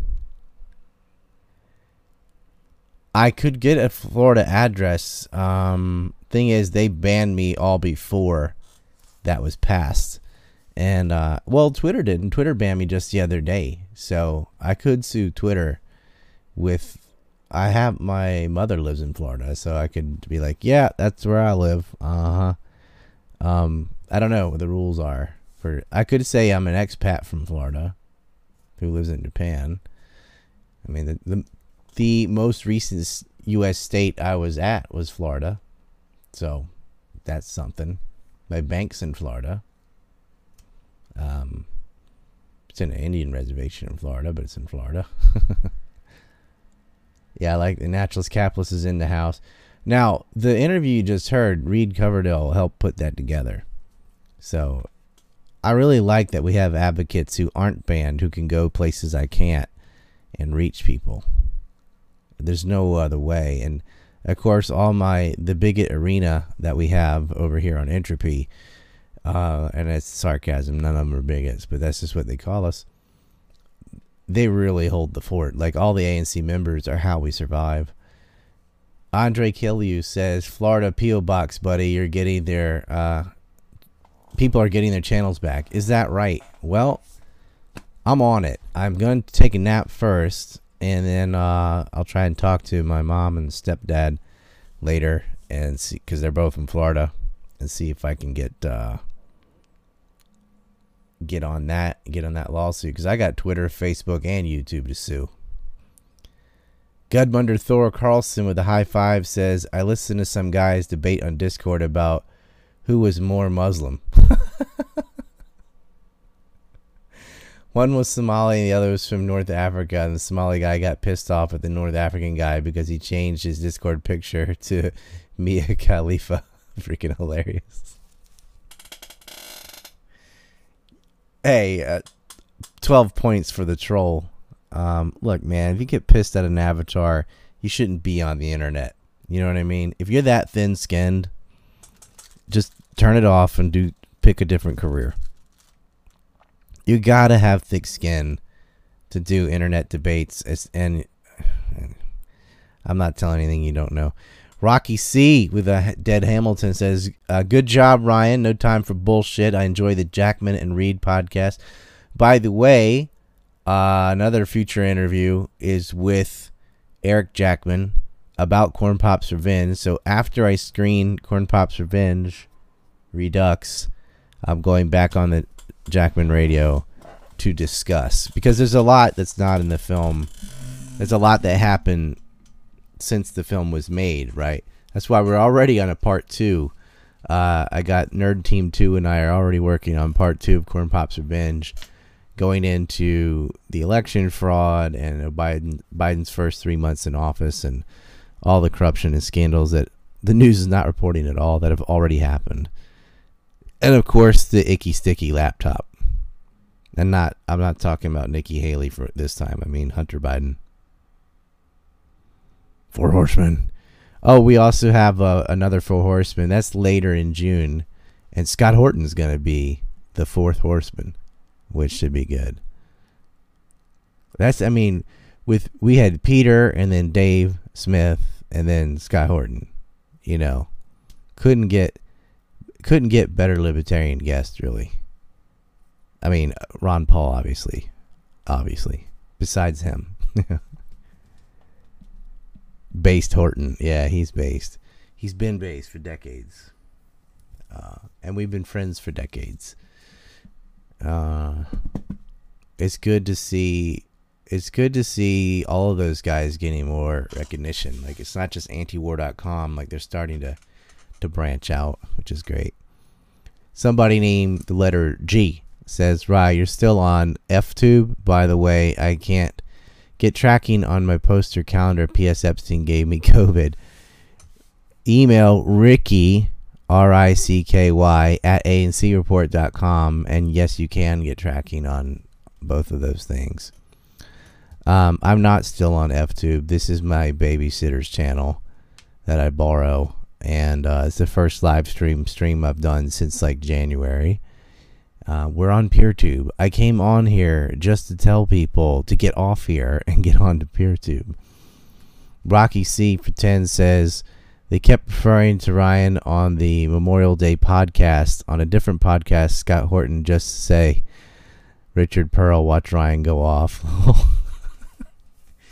Yeah, we'll just say Woodrow Wilson and watch Scott go off. So, yes, I get triggered by Richard Perle. I created a Hate Richard Perle Day. It's on the calendar. Oh, by the way, since it's June, we've got a new lady. And the quote uh, for June is Prince Andrew is the Kevin Bacon of pedophile rings. I haven't heard the Memorial Day uh, podcast yet. I'll have to go listen to that later. Um, probably repost it as well. Let's see. The first was the first appearance of Superman. I stuck that on the calendar for no reason, but I thought it was awesome. It was in 1978, and or it was the movie, but the first appearance of Superman is way before that. And then um, we had the Indian Citizens Act passed June 2nd, which is today in Japan. I guess it's not that. Oh, I'll talk about that next time because it's not June 2nd yet where you live, is it? Well, anyway, Superman's first appearance. Grant Morrison's the best Superman writer, by the way. There are super chats. They're called. It's called entropy because we don't. Well, we have shekel chats. We don't have super chats. It's right there. You click that link, you can watch the same video and have the same chat, and uh, except you can shekel chat if you if you so choose to. DJ Cogdill says for three, I was expecting to see the clip where Scott Horton defended you on the uncensored Tim Pool clip, but they must have cut that out or something. I was just waiting or wanting to see their reactions. I don't think that happened. I think the person interviewing me made that up or misheard that or whatever. Um, because no one but him seemed to have heard that. So I think that's crap. Um, and I fell for it because he told me that's what he said, and it seemed reasonable, so I believed him. But I don't think that actually ever occurred. May have been a different show, if someone else or he did that. I don't know. Lone Star Texan for three says, "Never forget the USS Liberty. Rye is a real life Superman." Hashtag We Are Dawson. Rainbow Frog. I'm more like a Clark Kent because he was a journalist. I wish I was Superman uh, I'd solve a lot of shit real fast. oh well. Um, it would kind of suck to be an overpowered alien, though. You couldn't have sex with anybody, or without killing them, at least. But you could solve all the world's problems pretty quick. All pedo roads lead back to Prince Andrew. Uh, Donna C just said in chat. You can get this calendar still. It has the this days in history thing. It's discounted. because it is like the middle of the year, but it doesn't matter. You can QR code, by the way, because on the 6th, because since it was slightly after midnight when they killed uh, RFK, uh, so there's a QR code on the calendar. You can go watch a little video about Robert Kennedy's assassination where I explained who did it and why, if you have the calendar. You get goodies like that. You usually get Civil War stuff, but I was like, for June, nah, we got to talk about Kennedy assassination, of course. So that's what's up on ANC right now. Naturalist Capitalist for 50 says hashtag we are Ryan Dawson. So he's now in the silver zone with um who did that earlier? Timothy Taggart. Yeah. And of course Quebec and Donna and taking the gold. Samurai Flack with a dead Lincoln says a few days I googled Anne Frank ballpoint pen and my jaw hit the floor. Definitely don't do that. Well, I'm gonna self oven this show anyway, so yeah, go ahead and talk about Anne Frank. Um actually like okay, she died from disease and the ballpoint pen stuff, I can debunk that. I don't want to talk about Holocaust stuff though because like he gets you in trouble no matter what, you know. But um that's like a false false flag. Oh, they didn't have ballpoint pens. It wasn't in ballpoint pen. She wrote some of the diary and a lot of it was written afterwards. But like you really don't need to focus on Anne Frank to get a case study of of any of the camps. Plenty of other people written about it that are less ridiculous. T Bear says some more shekels into the NUMEC release bucket. Any updates? Any thoughts on Bibi departure with the hard right party stepping in? Ooh, yeah. So NUMEC's plan. I've said this before, but you might not have heard. I wanted that like last year. Um, but Corona prevented travel. So the anti AIPAC event in Washington that I usually attend was canceled. And then this year they did a Zoom conference or whatever. Gay.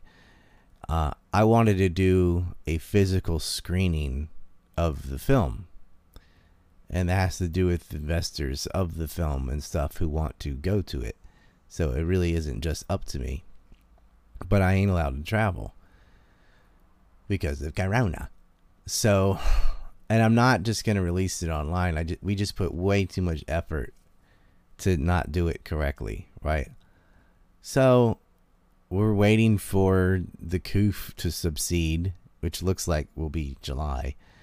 Uh, so then we can figure out a time and date and place, maybe in Florida or something, to go screen the film.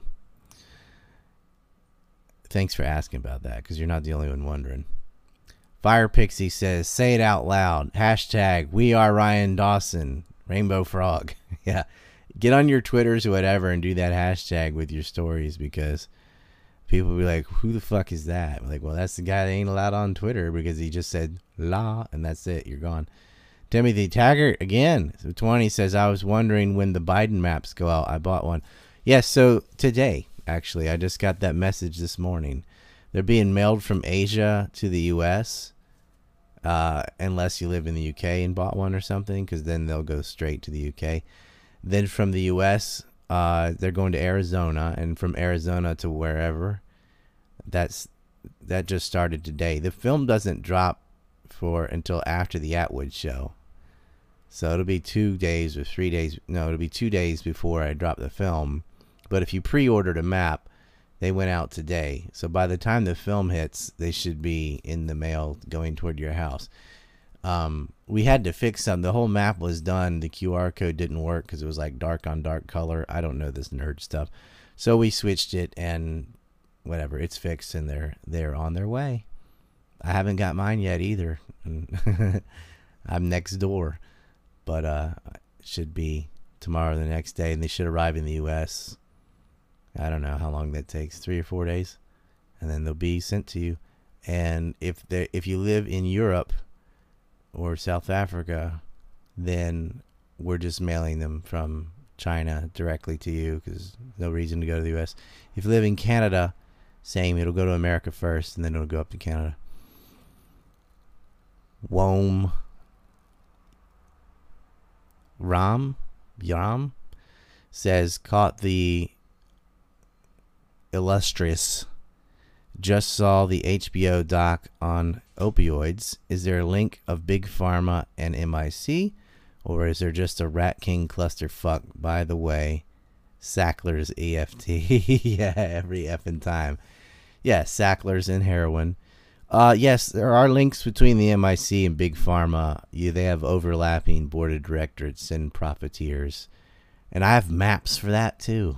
Uh, not that, not physically. I just made maps for it and put them online. Of course, my YouTube channel was deleted, so it'd be a bitch to go and find them. But if you look up MIC Media or something, I'll find it.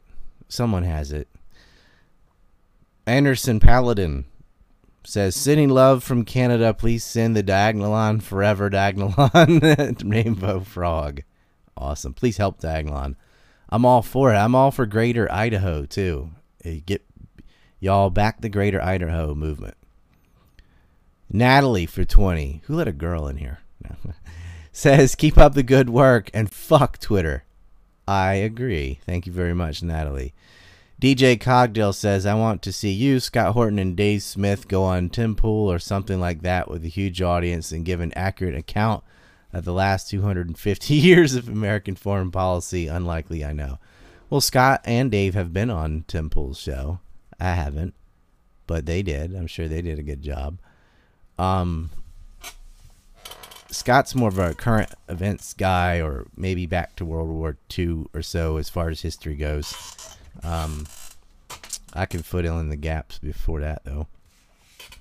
I'd like to go on Rogan or Pool or, or even I just go on Dave Smith's show again. He's got a large audience, um, and that's that's definitely doable. Uh, as far as the three of us having a round table on that, we could just do it on Dave's show. I mean, Tim Pool's got what a million point one. Dave's probably got six hundred thousand. I don't know. Attwood does seven hundred thousand. Styxhexenhammer, you know, hey bud, I'm ready for your show. We blow up. Oh well. Quebec Cube up with a uh wow with a dead Grant uh, Andrew Jackson and a dead Lincoln says, "It doesn't sit right with me not being number one. Taiwan is a country, FYI. Of course it is. It's uh now he's in first place, by the way, surpassing Donna Z. Um, of course, Taiwan's a country. They've got their own government, their own money, their own passports, their own laws. That it's a country called Taiwan." And it speaks Chinese. Only government could have something as ridiculous as pretending not to acknowledge a country's existence, right? Taiwan and Palestine. Fire Pixie says, "Go to bed." I'm I'm about to. Timothy Taggart said, "Actually, I'm thinking of going to Taco Bell. I need to go to bed." Timothy Taggart, 25. Thanks. Can't wait. Low. Me either. I can't wait to screen New Mecca, and I can't wait to screen Form a Nation. We're not screen. I'm screening that online. I want to screen NUMEC physically.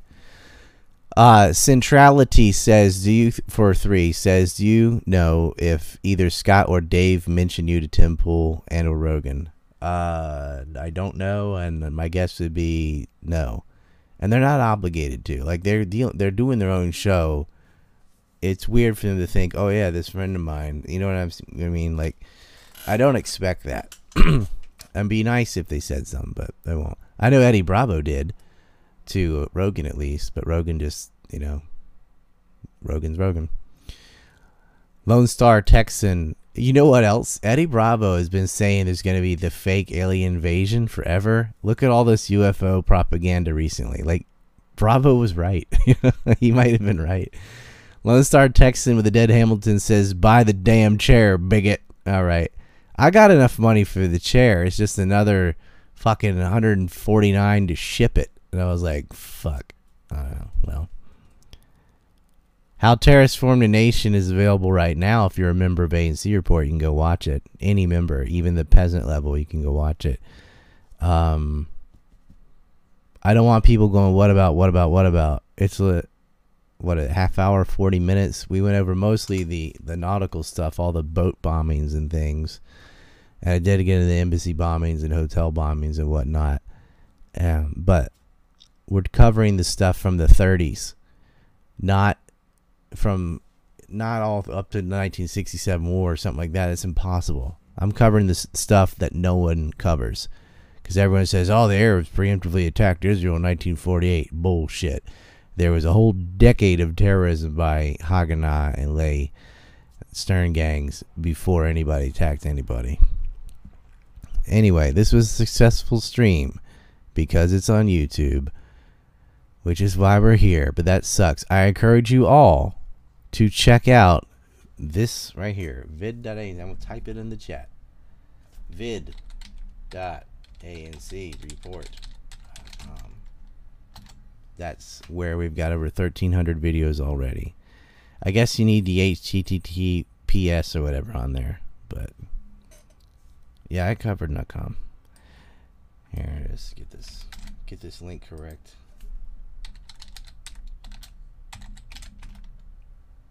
Ah, fuck. Yeah. Here, I'll just get the goddamn link by cut and pasting. I don't have to type. There you go. Yum. That link that's in the chat right now, that's where you can go watch a bunch of videos. Go bookmark that page. Because that's where we're going to stream this stuff. This one will self destruct, so I'm flipping it to private right now. Thank you, everybody donating. DJ says Dave Smith mentioned Scott in one of the uncensored after the shows because they were talking about Russia being lured into Afghanistan, and Scott's second book talks about that. Well, good. And that book, by the way, first you should get Fool's Errand on Afghanistan, and then Enough Already by Scott Horton. Samurai Flack says, My patience ran out on Rogan. He's a person who tells fibs. They didn't pay for his show, they paid him to fade away. Yeah, they that's what they did to Glenn Greenwald and Jeremy Scahill. They just paid them to shut up. Uh, Andre, Andre says, if I donate to Styx and his malnutrition stream again, how do would he get in touch with you? Yeah, so he, I told him, hey, I'm back on Twitter, and he's like, congratulations. And 24 hours later, I was gone again. So he needs to know that I was banned again already and it's easy to get in touch with me. You can email me through my website. Otherwise, just get hold of Reed. Reed Coverdale. I just nominated him secretary. Reed Coverdale's on Twitter. Styx can talk to him. He'll talk to me. Um, I'd love to go on his show or even have him on my show just to talk libertarian stuff. You know, and I could introduce him to another large circle of people that would also have him uh, talking. So, yeah, bookmark that site. Yes, Rain is a real person. She watches my children sometimes.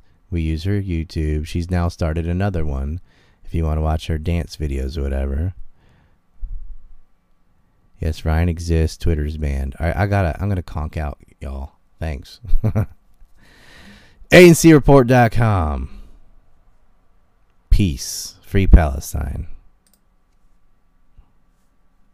I've loved kids jumping on my lap. Who are these people?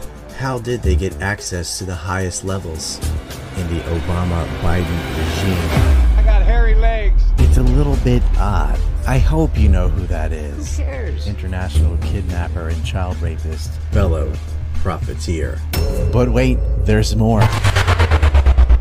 The Pro Joe incriminated himself you're a Russian agent. Chinese business Got partner. Biden's to say yes. Bribing the UN. Conflict of interest. You are going to find out. Rape, human trafficking, how sick it and yes, there is no bottom to the Biden crime syndicate. Corn Pop was a good man. Child rape.